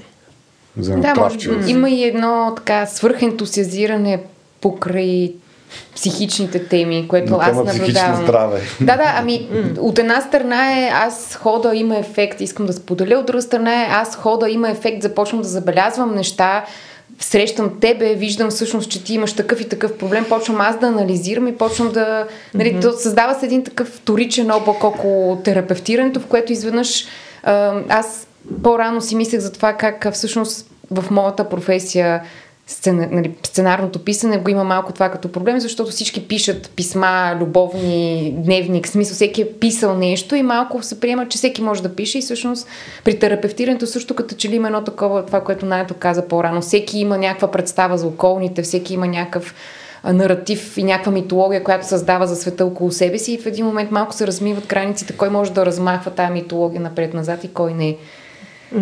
Аз мисля, че допринася и това, че освен, че започна да се говори повече за психичното здраве и за важността, а, някакси повече терапевти започнаха да излизат с а, имената си, с лицата си, с а, гласа си, с Ме, това да, е за, за да, да, да добиват някаква, все пак някакъв образ, защото преди а, това беше някакси не, не, не можеш не, не се говори толкова за това, нали, не излизат така в пространството, защото не трябва не се, така, да не се рекламира. И, и според мен хората имаха тогава, с много хора съм си говорила, абсолютна мистика как, как изглеждат терапевтите, какви са, страшни ли са, хора ли са, въобще ли са някакви такива... Ма те не са били много на брой, Не освен са че са били много седяли на- леко в нелегалност. Точно, сякаш. точно Да. днеска четох а, историята на Българската асоциация по психотерапия, която е основана там 92-а, примерно. От трима. От 13 човека терапевти в държавата, което ми стана страшно смешно. Да, Мисля, точно 13. така. И... Не знам дали това е било Ема общия те брой, как, но... как са обучавани психотерапевти преди 10 ноември? Аз не знам коя школа е имала представителство в България да обучава. Чисто исторически това е някакъв Просто факт. в чужбина са пътували и... Тогава не се пътуваше лесно. Ти си малка и не помниш, ама не се пътуваше лесно в чужбина. Преди 10 ноември 89 година. Така че... Да. Така че мисля, че това много успокоява хората. Mm. Някакси виждат, вече могат да се свържат. Добре. Ами, ние, вие двете всъщност по-рано споменахте важността на структурирането и въобще важността на рамките, така че минаваме по план към точка 2. Колко ми е хубаво така в плана и в рамката. Ти изтръпнах. Много добре ми стана. Кажи, кажи името, много ни е хубаво името на точка 2. Формат и продължителност. Формат. Аз се чувствам така, имам един колега, който твърди, че има в мен една консумолка и сега в момента консумолката на, наяви и всичко е много структурирано и планирано. Та, може би най-структуриращото нещо на тази земя в едни отношения парите. Почваме с тази част от... Господи, какво каза парите? Е, структурират... Учи в парите, говори с там с Иван. Защо? Да Напротив, говори. това е супер структуриращ елемент на едни взаимоотношения. Та, един, от, един от основните ни въпроси е, в смисъл, това е нещо, което вълнува всички хора и непрекъснато има една такава митология около това колко аджеба е редно да се плаща за терапия. Та каква е, как стои въпроса с, с ценообразуването, да речем? Не знам как така по-политически коректно да го кажа. Какви са, какви са разумните цени за, за психотерапия в България? Те сигурно варират между 20 и, и, и 350 20, сигурно. 23-та сме, не О, мисля, най-вероятно някой човек, който си залепил такава стикер, че от утонинска тетрадка психотерапевт за 20 лева ще оправи. Пак не съм сигурна, че дори той би ме оправил за 20 лева, но хайде да чуем. Аз не, съм правила истинско проучване по темата. Предполагам, че за индивидуална терапия варират между 50 и 100-100 и малко. Говорим за 23-та година, края хора. Слушайте, това 26-та цените са други. Като това зависи от населеното място, от опита на човека, от школата, в която е практикувал. Предполагам, че също за някои колеги това може да има значение. Това може би някакъв ориентир. Mm, да, аз мисля също, че да, в този, в този диапазон е така, е разумното. кажем, разумното. Да. да. Mm-hmm. Много хора, да, има, така забелязвам, че много хора се отказват от като, като че ли усещането, че трябва да се дадат пари за това нещо, така малко ги отказва, което може би се променя вече последните години, но... Да, защо трябва да се плаща на терапевтите?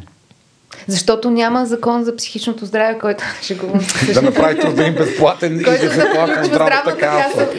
Който да. Аз тук искам да кажа нещо, защото това е нали, тема, която няма как да, да подмине. А, в, има държави, в които има заплащане по здравна каса. А, това има много плюсове, несъмнено. Но да не забравяме, че това заплащане по здравна каса, ако евентуално някой бъде въведено, това слага една голяма тежест над отношенията. Защото каста отпуска 5 срещи и аз влизам в терапия с идеята, че ей тия пет срещи и съм готов. Mm-hmm. И, и вече шеста няма нужда. Е, колко време трябва да ходят хората на терапия? Пита един патрон, не аз. Не за, пет, за пет срещи могат да се свършат прилични неща. А, не е казано, че първите резултати ще видите... терапия. А, бих казала и с други. Много зависи какво търсим. А, защото, и, и как мерим успеха. Защото ако успеха е, а, да, целият ми живот издържа по друг начин, имам много по-различни взаимоотношения и така нататък, пет срещи няма да са достатъчни определено. А, но ако целта, която следим и която успех, който търсим е по-осъзнат съм вече как общувам. Мога отстрани да наблюдаваме ние същи неща, как се повтарят. Това за пет срещи може да бъде постигнато напълно произволен принцип казах 5, нали, не че това е а, някакво златно магическо число. Но това по отношение на, на, отново на парите и на това очакване колко бързо ще дойде успеха. А, и всъщност, за да не бъдем безкрайно демотивирани от това колко дълго време ще ходим, е важно, имайки заявката с терапевта, да имаме някакви цели. Все пак какво искаме да постигнем в близък план, в среден план и в далечен план. И искаме ли изобщо да стигнем до далечния план а, защото а, тук вече силно зверя. Как мерим дава ли резултати? Как разбираме, че защото то времето е функция на смисъла? Mm-hmm. Колко време намирам смисъл да хода? Как, как разбираме дава ли резултати терапията? А, а, ако съм клиент, не ако съм терапевт, ако съм клиент, как разбирам?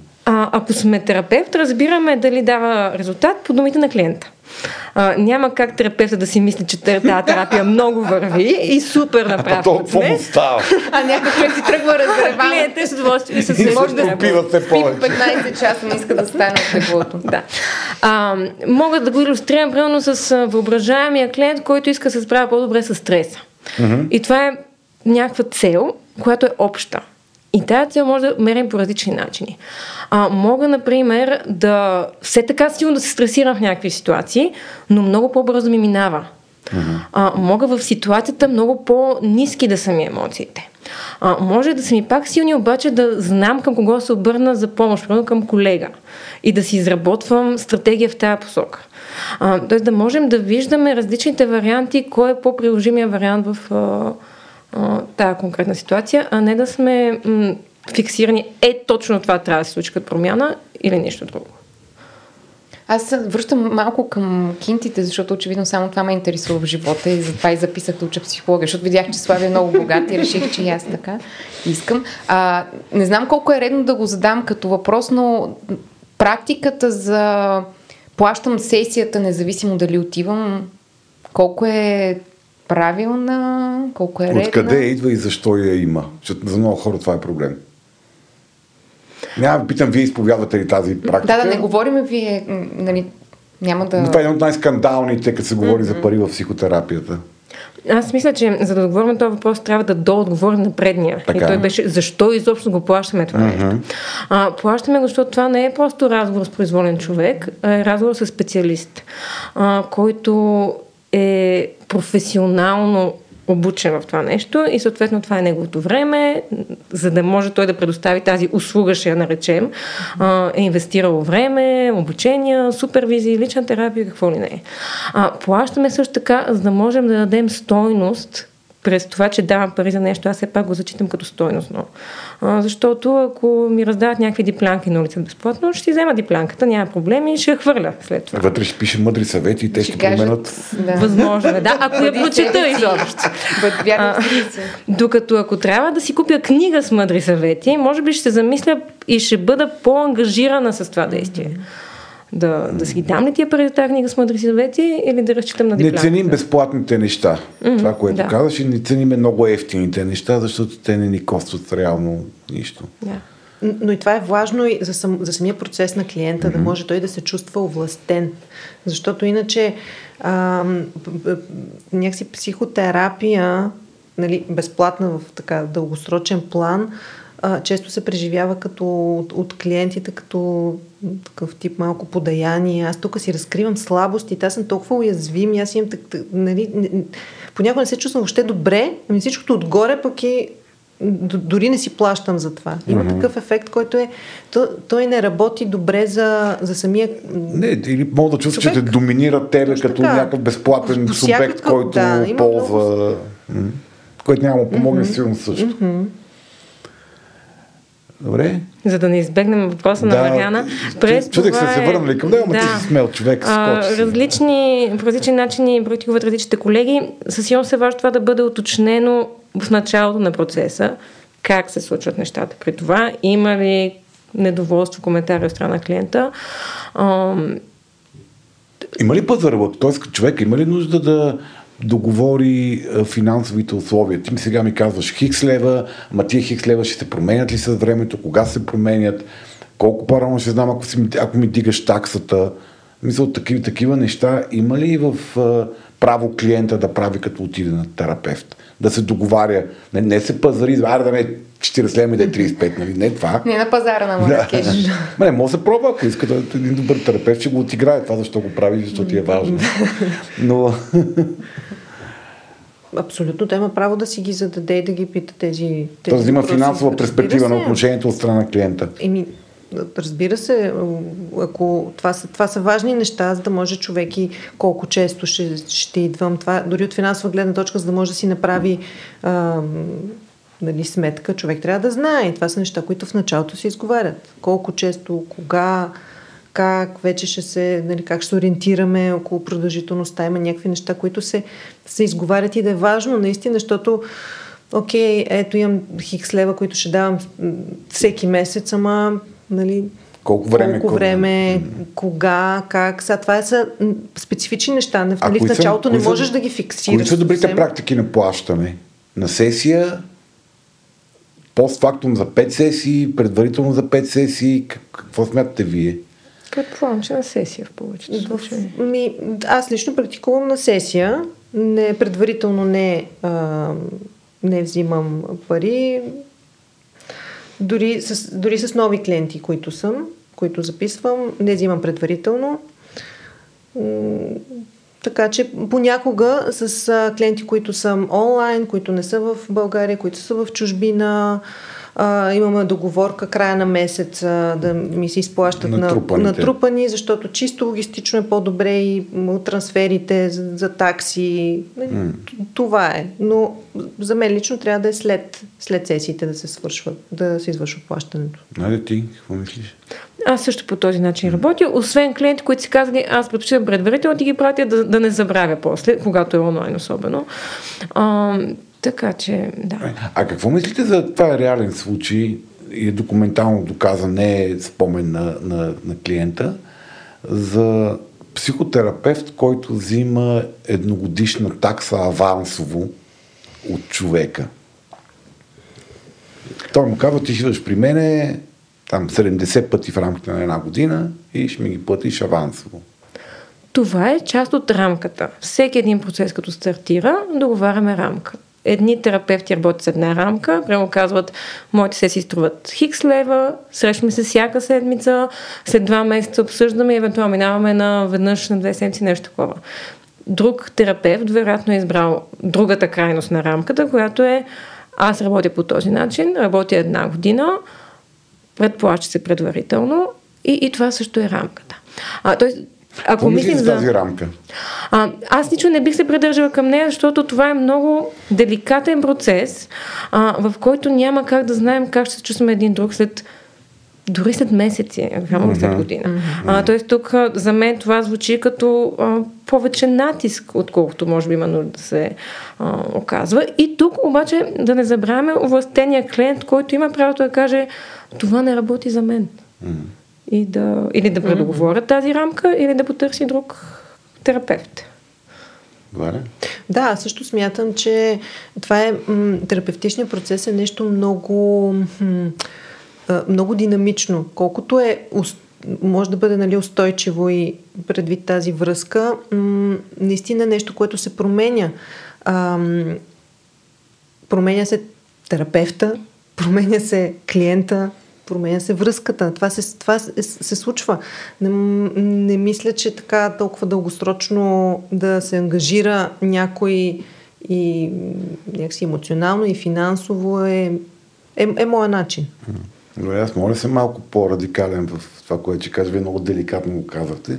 За мен това е абсолютно пред, предпоставка за злоупотреба с, с клиента. Мисля, човек, който е инвестирал няколко десетки хиляди лева в нещо, дал ти ги е, и ти си му казал, ако не ти спреш да идваш, ще ги губиш тия пари. Аз тук нататък мога правя с тебе каквото си искам, за това, за което си платил, take it or leave it. Парите остават за мене. Нали, И това е абсолютна покана за злоупотреба. За съжаление, в този реален случай човек си беше чист, чист вампир. Мисъл, измамник. Понякога, разбира се, това е много крайен случай, който мисля, че, както кажеш, отива извън някакви етични норми, но понякога терапевтите имаме едно очакване към клиентите си, че те ще бъдат много ангажирани. Че сега ще бъдат много посветени на тази терапия, ще са много старателни в нея и ще правим един прогрес тук. Което си е наш личен проблем, че го имаме това като очакване. На терапевтите. Да, да. А, проблем на терапевтите, че не могат да сложат тази граница. Да, това е човека, аз искам добро за него и мисля, че мога да му помогна да постигне това добро, но това е неговото решение. Дали, как и с кого ще го постига. А, и това понякога може да се изроди в едни такива много стрикни правила, колко време ще идваш при мене, колко често и как ще се плащаш. А това е терапевтичната амбиция на терапевта може Да. да даде до леко такива възпитателни методи родителски. И тук идва въпроса за... Няма, а, абе, нещо стана, няма да успея да стигна. така, в смисъл, отка, отказването от терапия, кога, това е по-скоро, нали, въпрос от гледна точка на клиента, mm-hmm. нали, как, за да спазва та, добрия тон на тази конвенция и уважението към терапевта си, кога е редно да... В смисъл, половин час Добрият тон терапия... на раздялата. Да. Не, не, дори, дори говоря, за, а, говоря за тази седмица няма да успея да отида. Или, тоест, има ли някакво такова общо правило за това колко по-рано е добре да кажеш, че няма да се появиш на терапия. Защото нали, има колег, mm-hmm. ваши колеги, които, да речеме, казват, имат така, правило 24 часа. Mm-hmm. След 24, в рамките на 20, тези 24 часа вече дължиш съответната сума за терапия. Което не довършихме отговор на въпроса, помислиме за дошъл, не дошъл, плащаш. Което, да, вече колко пъти се опитваме да го... Но там има някакъв покаж. Няма да избягаме. Ами, просто нито една от двете не го практикува, може би затова не знаете как точно да го аргументирате и да го защитите. Затова мисля, че малко... Затова трябва да поставяме ги, Не, поставяме ги в неудобна ситуация, според мен, да коментират практиката на други клиенти, която самите те не прилагат, така че... Или искате да кажете не?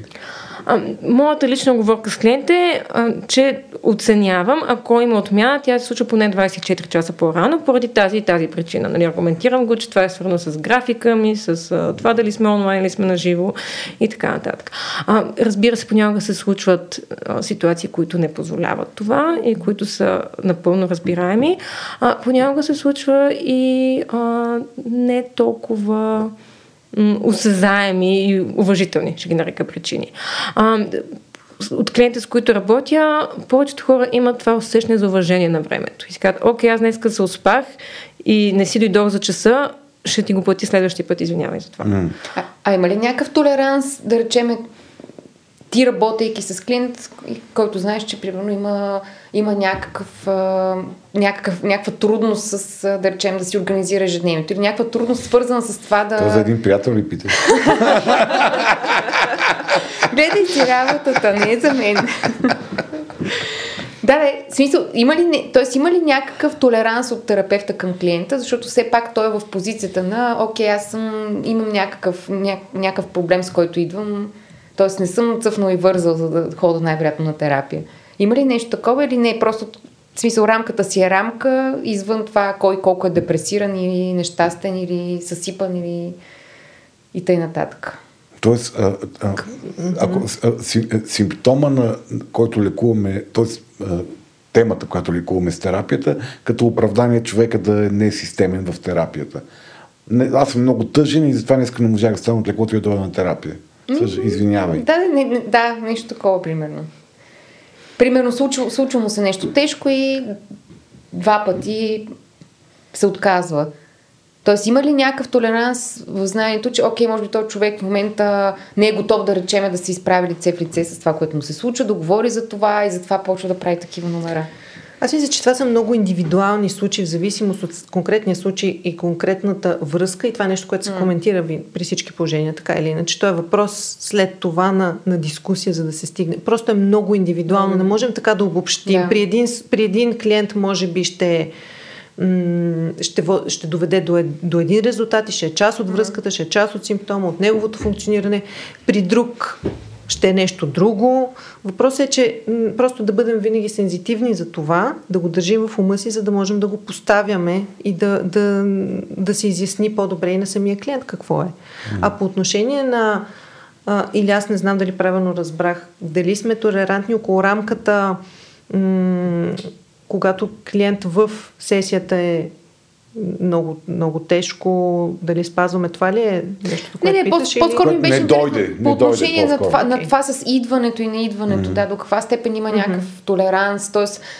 Възприема ли се, окей, аз знам, че в смисъл ние в терапия терапевтираме нещо, което му е трудно или преминава през тежък период, взима ли се това като някакъв фактор или просто рамката си е рамка? Това, са, това си е нашата yeah. оговорка, един човек или може да спазва или не. Според мен, аз лично, за мен, аз би го гледала е, много индивидуално спрямо mm. случая. Аз някакси mm. съм малко по... Ам, как да кажа, по-гъвкава спрямо индивидуалния случай. Го, го, го разглеждам различно. Има други школи, които са изключително стрикни и там няма мърдане. Там няма, ама ти си по-депресиран, ти си по... Mm. Това е за всички еднакво. Това беше твоя част, аз бях тук, да. тебе те нямаше, плащаш Това си. е, да. да което съхранява терапевта по някакъв начин, пази рамката, отношенията да, и така нататък. Точно така. Добре, аз тук малко джъмп, джъмп в разговор, но понеже гледам времето, Поне съм, аз ходя на терапия съм организиран, гледам времето, Мариана. А, това е също като кажеш, аз съм емпат, да, да, да, да, точно така и мога ми вярваш, че, че не лъжа. От време на време всички ни си приисква да си спреме терапията. Не, аз след много дълго прекъсване, преди две години, като един такъв пакет от мерки покрай един тежък бърнаут, нали, психиатър, самотворни, терапия, йога, физически активности, нали, горе-долу, живи, здрави, куцаме. А, но време, време иска да я спра. Какво правя тук? Това за какво го правя сега? Загубих смисъла. Знам, що тръгнах. Постигнах си тази цел. Сега за какво продължавам? Е, как, как да разбираме кога, кога е дошъл момента да спреме, кога това усещане е автентично и кога е просто страх, че съм стигнал до нещо, което знам, че ако продължа да ходя на терапия, ще, ще навлеза в нещо, което не ми се, не съм готов да влизам в, в темата. Как? Какво бихте казали на човек, който се вика, добре, аз мисля с моят терапевт, мисля да спреме. Това тук от 3 месеца само предъвкваме едни и същи неща, само си плямпаме, нищо не постигаме повече. Какво, какво бихте казали такъв човек? Нали, как да, как да го познаеме кое е вярното като вътрешно усещане? Много е интересно, защото хората много често, така преди да, като им наближи сесията, почват си правят един списък неща, които искат да обсъдят. Това, това, това. Обаче, като стане въпрос за самата терапия като тема и тя въобще не попада в този списък. А, той ще, ще сподели на терапевта, бе чуя се тук за тия отношения с а, партньора или за тази страна на работа, но няма да споделя, че се чудя за терапията. Е, ще тук влизаме в следващата тема, която е отношенията с терапевта. Mm-hmm. Да. А, а всъщност а, това е не по-малко важна тема и добрата връзка може да понесе това да се обсъжда. Ако сте имали някаква заявка, конкретна цели, тия цели са стигнали някакво удовлетворителен за, за вас момент и няма нови, окей. Казваш, може би има нещо по-дълбоко. Да, то винаги има нещо по-дълбоко. Uh-huh. А, ако в разговора имаш чувство, че абе, няма да е лошо да се влезе в това по-дълбокото, продължавате. Ако не сега, не сега. Но от моя опит, а, много е важно, когато решим да спрем или да паузираме терапията, да го направим по начин, по който ще ни е спокойно, ако има нужда да се върнем после. Mm-hmm. А не да бъде едно такова премълчано, тук ще си да отменя сесията и няма да си запиша следваща. да, да, да. И... да, да избягам да. от къщи. Да, да. От мама. Mm-hmm. Аз се сещам за нещо, което, извинявай, Слави, аз правя такъв ревърс джъмп, извинявай, а, което ми се иска само да кажем, един път месечно терапия ли е? Тоест има ли някаква, все пак някакъв норматив за това колко често срещи с терапевт се водят терапия и, колко, и съответно колко често се водят просто някаква спорадична консултация? Има ли някакъв регламент за това нещо? Според мен има а, всяка седмица или някакси през седмица е процеса, който би работил терапевтично. Иначе изтива, така да се каже, процес от едната среща до другата. То е, Разводнява се някакси. Има други теми, има други неща, то докато въведеш малко какво Докато ти разкаже е станало и то е, това не е терапия.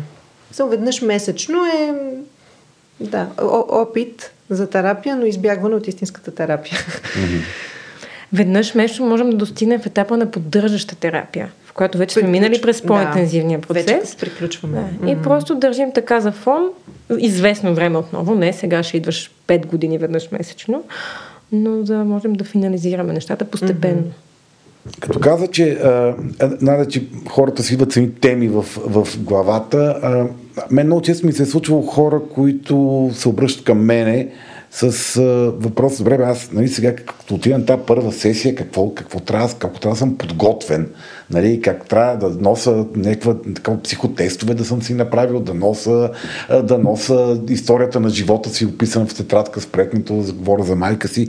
Мисъл, как, как, какво трябва да имат хората за да дойдат на първа среща с терапевт? Бих, така би го обобщила. А колко ясни трябва да си им заявката? Тоест, ако дойде с едно смътно усещане, че нещо не е окей, okay, в живота му добре ли е или трябва да има много добра спретната заявка, за да не ви губи времето? Не, може да дойде просто не се чувствам добре, има нещо, което дори аз не знам какво е. То това е само по себе си заявка.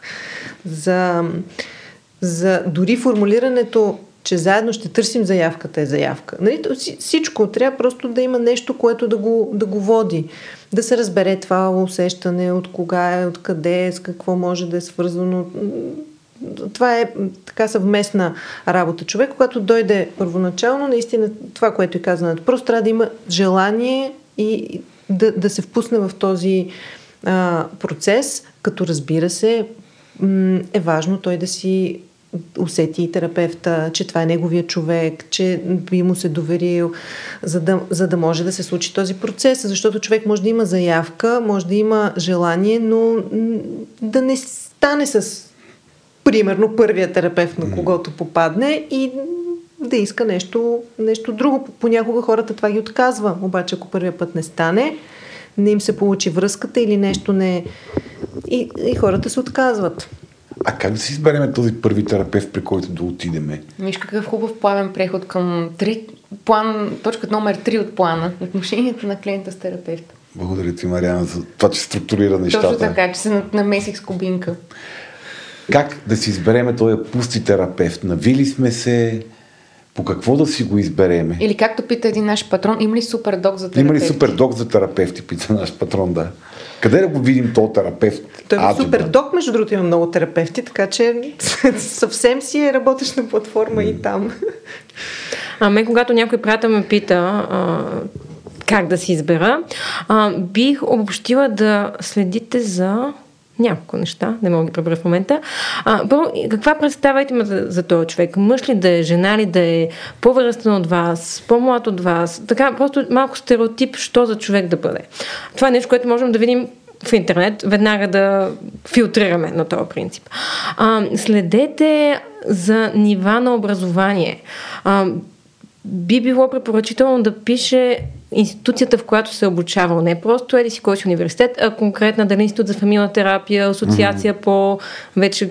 Тоест какъв, конкрет... как, какъв терапевт е, къде е обучаван да. системно за терапевт, а не просто психолог. Абсолютно. Mm-hmm. Да, защото това а, при не особено регулираната професия, това все пак внася някаква яснота, че той човек е минал някакъв път, а, че има а, асоциация, която се грижи за него като терапевт така го кажем. Mm-hmm. И застава, може би, зад него или не застава толкова? Да, да. да. А, е, тя застава за това, че е обучен. Че е обучен. Да, дали Но обикновено хората супервизират в асоциациите, в които са завършили. Mm-hmm. А, което също е, а, пак внася тежест на този терапевт. А, и трето нещо, което не винаги можем от интернет да усетим е, химията. А, понякога тази химия може да усетим, като гледаме снимки, ако човек има постове, клипчета, толкова някъде участва в подкасти и така нататък. А, а понякога може да усетим едва като отидем на място. Добре, тази химия какво? Отивам на този терапевт, то това не става. Отивам на втори терапевт, то това не става. Отивам на тези терапевт, то не става. Мисля, колко лесно да решим, че то не става? И по какво? Мисля, химията е много аморфно такова, смисъл, не знам. Ми, според мен то е свързано до усещане, доколко ти дава усещане за сигурност, доколко ти дава усещане, че може да му се довериш, доколко ти дава ам, такъв тип усещане. Това, което ти казваш, сега, ако на пет терапевт отиде и с никой не усета химия, значи очевидно трябва нали, нещо да. неговия начин на самия на клиент, докато не попадне на терапевт, може би, ако въобще попадне на такъв, който да има химия. Да, това е някаква тема тези, вече. Отиваме... Няма хареса, да. Така, така че това е такъв малко случай, който нали, пак е частен. Ам, това, което каза Надето, са нещата. Наистина в процеса вече на работа, нещата, които казва. Общо дето първата сесия е по-опознавателна. Тя м- кара хората да някакси да маркират, все пак да разкажат за нещата, които ги притесняват, усещат диалога между терапевта, как се случва, насоките, въпросите. В началото нали, има хора, които са изключително напрегнати и тревожни. Mm-hmm. Когато се отпуснат накрая, казват, аз не, не предполагах, че чак толкова много ще говоря, че ще споделя чак такива неща. Аз си представях, че ще съвсем друго нещо. И това понякога може да е окей, след като се чувствам по този начин, може би искам да продължа. Mm-hmm. Някой може да си каже, не мога нищо да... Не, дойдох уж с нагласата, че искам да поговоря и да споделя повече, ама нещо не, не можах. А окей ли е на първа, втора, трета сесия с терапевта, е точно когато още се душим под опашките с него, да му кажем, бе, аз нещо май не те харесвам. Искаш ли да го изследваме заедно, що не те харесвам? Клиента да го Да, каже. клиента да Аз каже на терапевта. Дори не мога да си представя какъв ще да е този смел и осъзнат клиент, който на третата среща ще го сложи това на масата. Ми но- може да чака да пред... По един или друг начин се, се слага на масата. Може. А, няма неща, които някакси трябва да цензурираме, ако ги усещаме истински. Да, доброто Сега просто така си мятаме ни провокации, които не са ни реалното преживяване, може би губи от времето на клиента. Mm-hmm. А, нали, да си тестваме сега тук кой как ще реагира, но ако Не, не, аз е не реално- казвам терапевта да го каже. Клиента има ли право да сподели такова нещо? Има ли право да говори на терапевта за това, какво усеща спрямо него? Разбира се. Има, има, има право. Разбира се. Това е много важно дори. Да сподели, да каже. Защото това пак е въпрос на изследване. Кое в мен не ти хареса или те дразни, или те доса, или което само по себе си вече поставя нещо друго на, на изследване помежду им и за него. И това пак е информация. Един, един много важен въпрос за, за отношенията между клиента и, и терапевта. Окей, да речеме, първо думата химия е толкова повратлива, нали, леко опасна, крие подводни камъни. И някакси ако превъртиме малко отвъд трета, пета, десета среща и видим какво се случва там, да речем, че терапията върви добре, а, имаме доверие, има някакъв контакт, продължават нещата, движат се и, и почваме да усещаме една близост. Кога и въобще редно ли е изобщо да сме приятели с терапевта ни, което включва въпроси като може ли да, сме, да се добавиме в някоя социална мрежа, Facebook, LinkedIn, Instagram, все тая. Какво правим като се срещнем на улицата, смисъл гледаме се неловко, казваме си здрасти, въобще какви са, как, как в контекста на живота ни поставяме този тип отношения?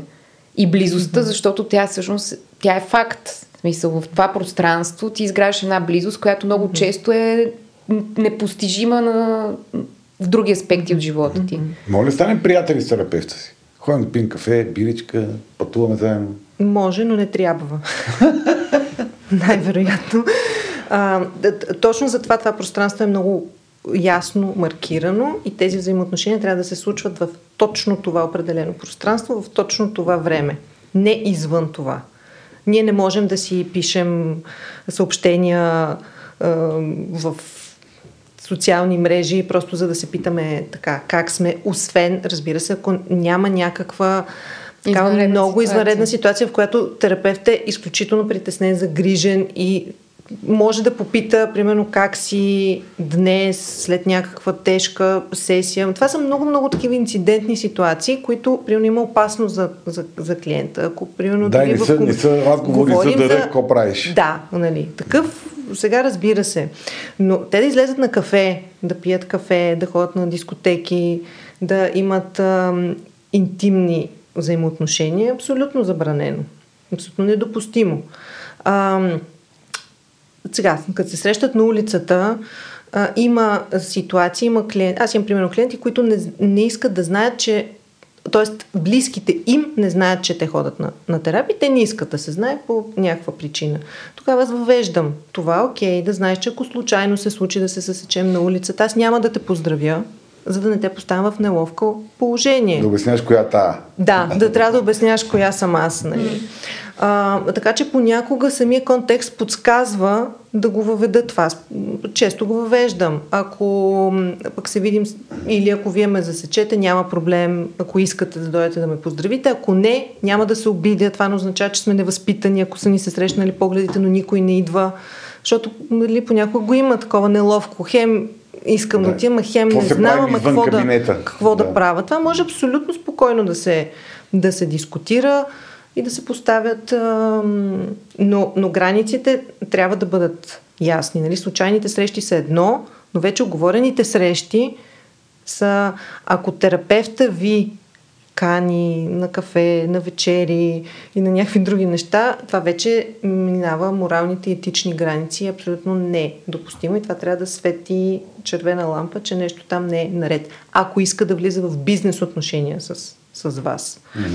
А, ако ви иска, например, има такъв случай, знам, който м- терапевт иска пари на заем от клиента, като казва за сметка на следващите сесии, защото нещо сега е закъсал. Нали, това са абсолютно недопустими взаимоотношения. Не трябва да съществува такова нещо в терапията. Не, не са окей okay тези неща. Добре, ако да речеме терапевта и клиента много искат да са приятели, просто или там нещо интимно или каквото и да било, Тоест това може да се случи, ако терапията се прекрати. Казваме, окей, терапевтичните ни отношения свършват, за да дадем шанс на другите. Това ли е опцията или пак е малко... М- по-скоро се прекратяват м- по-скоро се прекратяват терапевтичните взаимоотношения, но м- при всички положения трябва да се прекратят Да. да. терапевтичните взаимоотношения, без значение дали прерасне или не в нещо. Ясно. Само факта, че вече се е получило нещо повече и в терапевта, и в клиента, води до това, че терапевтичен процес няма да се случи при всички положения. И затова той трябва да бъде прекратен. Той може да бъде пренасочен към колега. Терапевта може да си изследва и там да, да се справя с неговите нали, преживявания. Терапевтичен процес не може да има. Сега, вече след това... м, Да, да, да. В повечето етични, Много- повечето, аз не съм прегледала всички етични кодекси Да. на тази земя, а, но тези, които съм погледала, а, една година след края на терапията е сложено като срок, в който не се смята за етично Не е да продължават под, извън терапия отношенията. Добре. Да минем към етиката. То ние сме, ние сме в, в в- етиката. Тук има един много интересен въпрос, който е етичен, етично отношенчески. А, ще го прочета, защото е мал, малко разказва. А, клиент, а, човек, който усеща, че не само, че той получава подкрепа, разбиране и решение от терапевта си, но и терапевта получава такова от него. Нали, а, какво мислите за тази ситуация, в която клиента е източник на подкрепа, разбиране и помощ а, на терапевта? Човек се чувства много добре от това преживяване. И той казва, нали, аз просто разбрах, че нали, не, не съм бял мислил от тази гледна точка до сега и се чуди какво даваме ние на терапевтите. Какво ви дават клиентите? Аз изобщо не знам контекста, в който това се случва и затова няма да говоря за тази ситуация, mm-hmm. но, но ми напомня на друга практика, която нарушава границите, а, в която е терапевта така дали по темата или странично почва да си разказва за неговите неволи. Ей, тук какво стана пък да знаеш път това или пък и на терапевтите се случват сериозни, драматични неща, а, които обаче е редно да останат живота на терапевта, mm-hmm. а не да влизат в терапевтичното пространство и в, в сесията. А, така че а, това е нещо, което също може да има едно на ум, че а, да, това са много топли отношения, които може би са много специфични и те обаче не са двупосочни. А, терапевта си е терапевт и ние сме клиентите и не трябва да става обратното. Без да казвам, че това е случая на а, Е патрона, точно, да. който е Да. задава въпроса, но ми се струва така нужно да го кажем. Аз тук може да вкарам един нюанс, който е... М- абсолютно съм съгласна с това, което казва Надето, но да, на нас терапевтите също ни се случват всякакви неща житейски, каквито могат а, да се случват и на клиентите. И понякога, а, разбира се, когато терапевта няма капацитет, не може да работи, защото нещо се е случило, е добре той да прекрати някаква за известно време, докато нали, си възвърне капацитета, ресурси и се справи, обработи това, което му се е случило на него, но има други ситуации, в които преживяването, когато преживяването на терапевта по някакъв начин резонира и съвпада с преживяването mm-hmm. на клиента, това може да бъде ам, вход или това може да бъде част от връзката.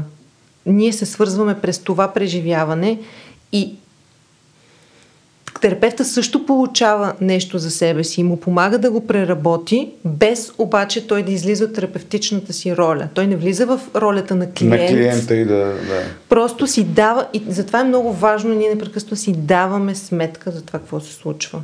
Ние като терапевти, какво се случва, как това работи, защо се случва така. Не да сме просто в едно, о, колко ми е хубаво, много ми е приятно и въобще не знаем как, как, какво, как работи този процес, защото тогава ние сме абсолютно неефективни. Но когато си дам сметка за това, да, това е мое, това е твое, но това работи за нас в този момент и аз знам как да го използвам, може да бъде изключително ценно. Изключително ценно нещо, което вър... свързва терапевтите с клиентите по такъв начин когато е осъзнато. Който е лечебен. Да, а осветявате ли ги тия процеси пред клиентите? Понякога да. Аз в момента много се свързах с това, което казваш ти. Нали, разбирам го много добре, защото и аз съм имала такъв опит или там поради. Понякога може. Зависи, пак е много контекстуално. Много е, да. Много е контекстуално, но, но понякога, да, може да се кажем, свързвам се с това, което... Може ли човек да ходи на някой терапевта заедно, едновременно? При този терапевт за това, при този терапевт за това. То не мога ми помогне за това, отивам при друг за това конкретно. То, това си е механизъм за, за справяне с нещо. Не според мен, не е ефективно и не е добре и не е окей. Мислиш? Освен когато е много целесообразно и много добре изговорено. Примерно аз мога да си ходя на моя терапевт и да ходя при Валя с... А, Половинката. Да, или с детето ми на семейна терапия. Това, да, това Да, е друго. а, което е различно нали, от това. Тук сега си ходя си при теб и просто Да. един друг да видя кое как ми помага. Къде, как ми... Двете Това е по различно. нещо. Да, да. Това си е acting, acting out. Едното, ако не, Да. не може да си го разреши, ще отиде на другия, за да му натрия носа на предния терапевт, че И да ми- усещане, че много се грижи за себе че си. Когато е индивидуално, да, не, не работи. А ти можеш ли да бъдеш терапевт на семейни двойки, на приятели? Тоест, ти като хо- хората ходят при теб като съм двойка и един ходи отделно като, като индивидуална терапия. Не. Също ако аз виждам двойката, ако някой от тях иска да ходи индивидуално на терапия, трябва да отиде при колега. Ти е принадете. Добре, а можеш ли си индивидуален терапевт на, семе... на двамата от семейството? Не, Не. защото това веднага създава една голяма въпросителна за конфиденциалността. А, това, което клиента казва, е конфиденциално, освен ако не заплашва, заплашва живота му, нали, някакви много крайни а, сценарии. А, и, и колкото и добре един терапевт да може да пази границите, за клиентите не е. А, не, не, усещането не е добро. Ма те могат да искат. Нашия терапевт. Те може да искат, също така понякога го има това, а, може ли да доведа еди си кой си и той да разкаже неговата гледна точка. Тук другия път да дойдем заедно. А, това също не е начин по който а, е препоръчително да се работи, защото м- идеята е, че работим с представата на хората. А, аз работейки с клиента Хикс, не познавам майка му, разбира се, и това не пречи терапията да върви. Защото няма значение коя реално е майка му, има значение каква Неговата е неговата представа майка. за Да. майка му. Да. Много е. Ето аз пък съм била жертва, понеже нали, много обичам да съм жертва, а, на точно такава ситуация, в която терапевт първо терапевтираше мен, после за кратко двамата с човека Хикс и след това известно време само мен и само него едновременно, след това пак малко двамата и беше пълно мазал. А В накрая на кого от вас обясни, че е причината за цялото зло на планетата? Е, на кого? На злото, разбира се. има ли.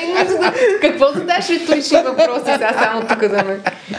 И в тази връзка, кои са... Нали, разбрахме, когато усещаме, че вече не сме на една вълна с терапевта, когато усещаме, че сякаш губиме смисъла, го слагаме на масата и се разбираме това какво е с въпросния терапевт. Не бягаме от къщи. Но има ли ситуации в терапия, при които е препоръчително направо да избягаме от къщи с 200. Тоест, кои са токсичните поведения, за които трябва да сме много внимателни, защото хората са много раними а, и много лесни за злоупотреба mm-hmm. в един терапевтичен процес, особено от един добре обучен нарцис. Аз, примерно, бих, бих задала въпроса така, как, в смисъл, какви са нещата, които не е редно един терапевт да казва на клиента си? Тоест, Или да редно прави. ли е да му дава, да речем, да казва ти, си, ти чувстваш еди какво си, ти не обичаш този човек. Примерно е так- такъв тип твърдения.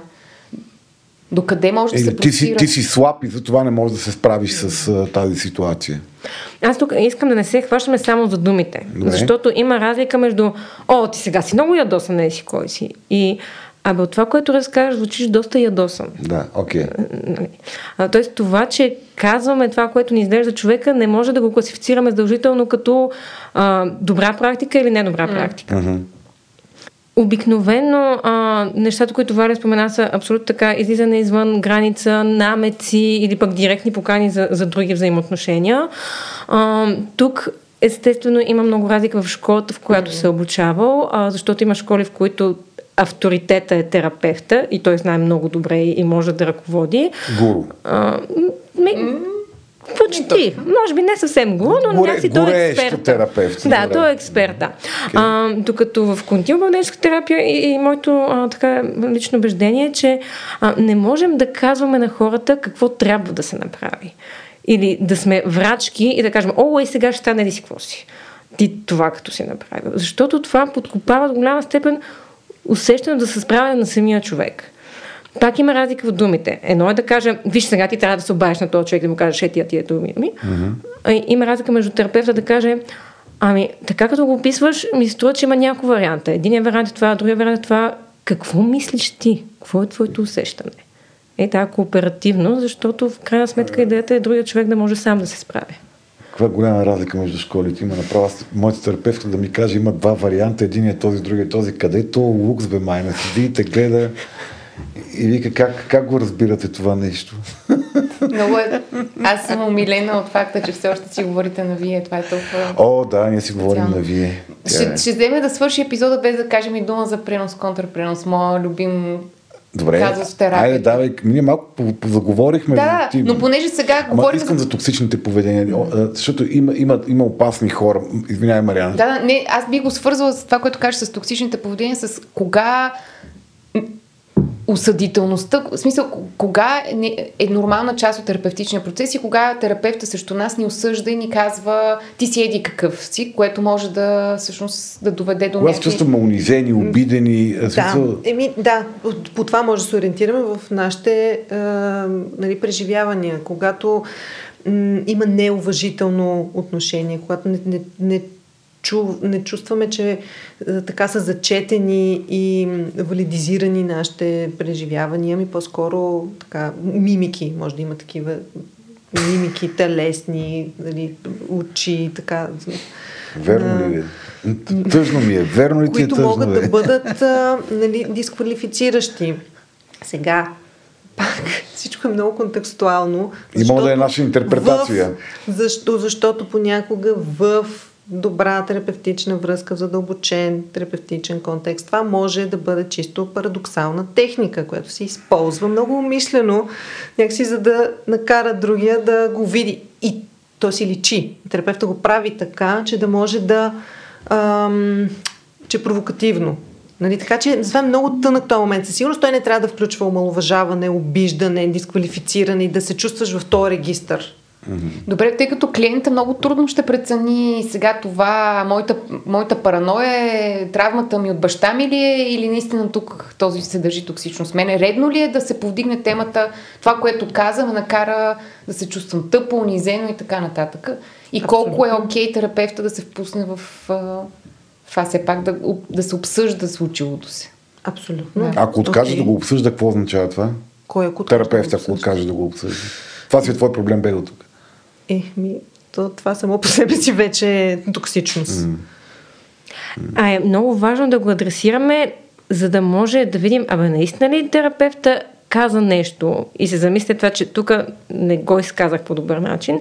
Или тук аз правя това мой пренос. Прено аз съм свикнал всички да ме гледат омалважаващо, да кажем. И сега някаква средна реплика я тълкувам по този начин. И през това да го кажа, абе аз сега се чувствах супер, нали, много изкритикувана се Незачетена, чувствах. Това е от една страна възможност терапевта, ако наистина е бил незачитащ, да каже да, извинявам се, това нали, Моя не биваше, а е възможност терапевта да върне обаче неговото преживяване и всъщност този момент да го използваме за моето излизане от този модел. За моето откъсване от, автома, от автопилота, всеки път някой да каже нещо, ме омалважава, примерно. Добре. Ето виж как, как ти подложиха за преноса и контрапреноса. Имаме 8 минути още. Е, До края. да, го, да го циклим ли този пренос, контрапренос? Въобще го... Това е много важна тема. Е, Добре, ами да питаме нашите гости, понеже нали сме като едни психолози, даваме избор на, на гостите си.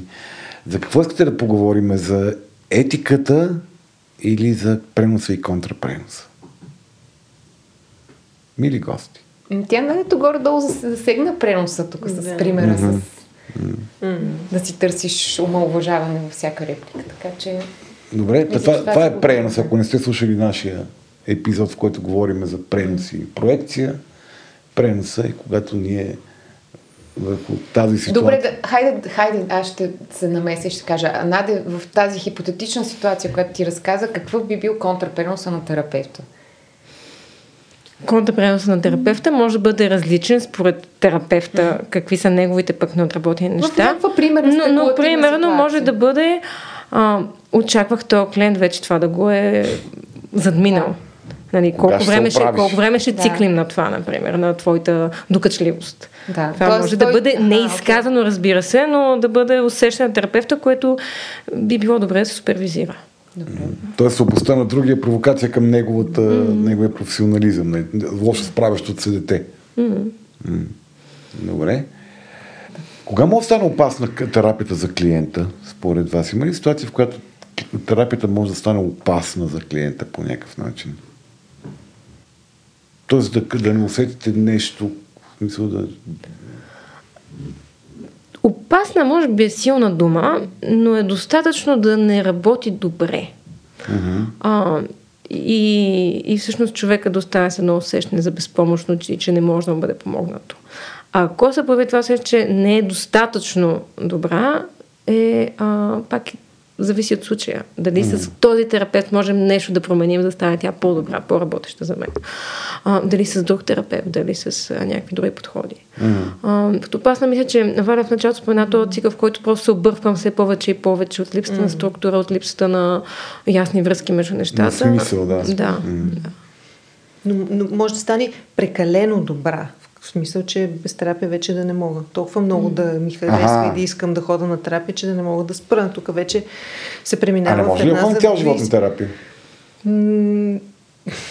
Според мен не е ефективно това. Не е Идеята, на, терапия тер... вече. идеята на терапията е в един момент ти да можеш да почнеш да се справяш без терапия. И на тя ти се превърне в патерица и да ти е третото колело, mm-hmm. което ти цял живот ще движиш, защото някакси идеята е да могат да се развият вече ресурсите, така че ти да можеш да се справиш в различни ситуации сам. А какво мислите за хипотезата, в която хора без ясно манифестиран проблем, нали, тук разбрахме, че никой не черпи на 10 октомври, нали? всички си имаме някакви проблеми, но хора без ясно манифестиран проблем просто ходят на терапия. Защото те там срещат подкрепа. Ходят 2, 3, 4, 5, 6, 7 години. Това може така да бъде манифестирано, но дали така е формулирано във връзката? Ага. Тоест, ако аз за обществото казвам, аз просто така си ходя за всеки случай, това е окей, може така да искам да, да не се разкривам повече пред околните. Но ако и аз с терапевта си, нали, терапевт и клиент, отношението такова, бе, ти идвай тук за всеки случай, също е неясно е а, за какво е всичко това. Нямаме цел, нямаме а, съответно план какво да правим. Mm-hmm. И е И тук вече терапевта трябва да постави Да. границите, да ги изговори тия неща, че някакси това също не е окей, защото той иначе стои в поддържането на нещо абсолютно неефективно за, за него. или седи в своето лично... Или в свое. Да. А, нали, айде да, да виждам, че съм нужен. Mm-hmm. А, защото идеята на терапевта е да стане излишен. Mm-hmm. Което не е приятно за всички хора, но това е концепцията на терапията. Добре, супер. Концепцията на, на психотерапията и психотерапевтите да станат излишно. Излишни. Виж как хубаво змията си захапа опашката. Първи въпрос беше до кога, до кога ще я има и то се оказа, че те всъщност работят за това да, да, да, Да да ги няма. нема. Ама не им се вижда да е скоро. Явно не са достатъчно добри, защото все още ги има. Добре, аз мисля, че това стане чудесен естествен финал на разговора с чао, чао, терапевти, вие сте излишни. Ето вика, аз мисля, че горе-долу, а, така се каже, зачекнахме темата. Не, могат да се говори още страшно много. Усещането е, едно сме, леко сме открехнали някаква... Да, надявам се сме изпълнили основния си цел, основната си цел да, нали, да дадем на хората някакви основни базови ориентири, как да се ориентират в ползването на това чудо. Психотерапията, кога, как, за какво да внимават, как да се подготвят, какво да си изберат. Пък, да, дете се вика, в сезон 3 мога да направим психотерапията начин на употреба 2 където ние с Мариана ще подготвим много добре спретнати, документално подкрепени примерчета за Клини- злоупотреба. клинични, клинични, да. Класическо CBT ще ни подготвите. Да, про- доказана злоупотреба от страна на психотерапевти ще питаме какво мислите това нещо. Без да цитираме имена, само ще Да. описваме как изглежда въпросният терапевт нарушител.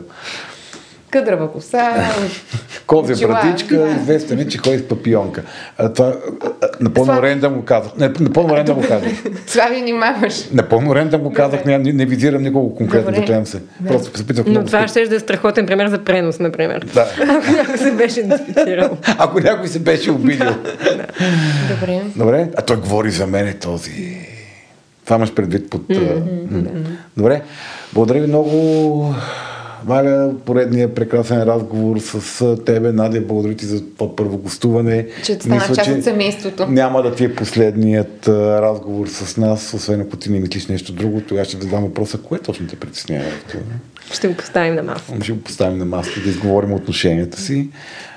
Мариана, благодаря ти за структурата, която поддържаше с а, такова упорство и Явно възбуда. все пак хода и аз на терапия, Слави. Много тайно е. И ми... Ко да не, Постави го на да, не, масата. да не ме съдат хората, че ходя на терапия, затова гледам да не си личи Постави много. го на масата с терапевта ти. Що не ми личи, че хода на терапия? Добре, хора, чао от нас. Благодарим много отново на всички, които ни подкрепят, независимо в какво лице и под каква форма. Ние сме тук и заради вас и вашата подкрепа. Благодарим на цялото крю, което стои зад този технически проект, който ще стигне до вас в това добро качество. Надявам се, след всички инциденти, с които съпътстваха а, разговора, Мите извинявай, Антоне извинявай, това са нашия редактор и тон режисьор и Нико, известен като Унко, благодаря ти за прекрасната обложка с един класически психоаналитичен терапевт, тип Фройд, поседнал зад един полегнал клиент на кушетка.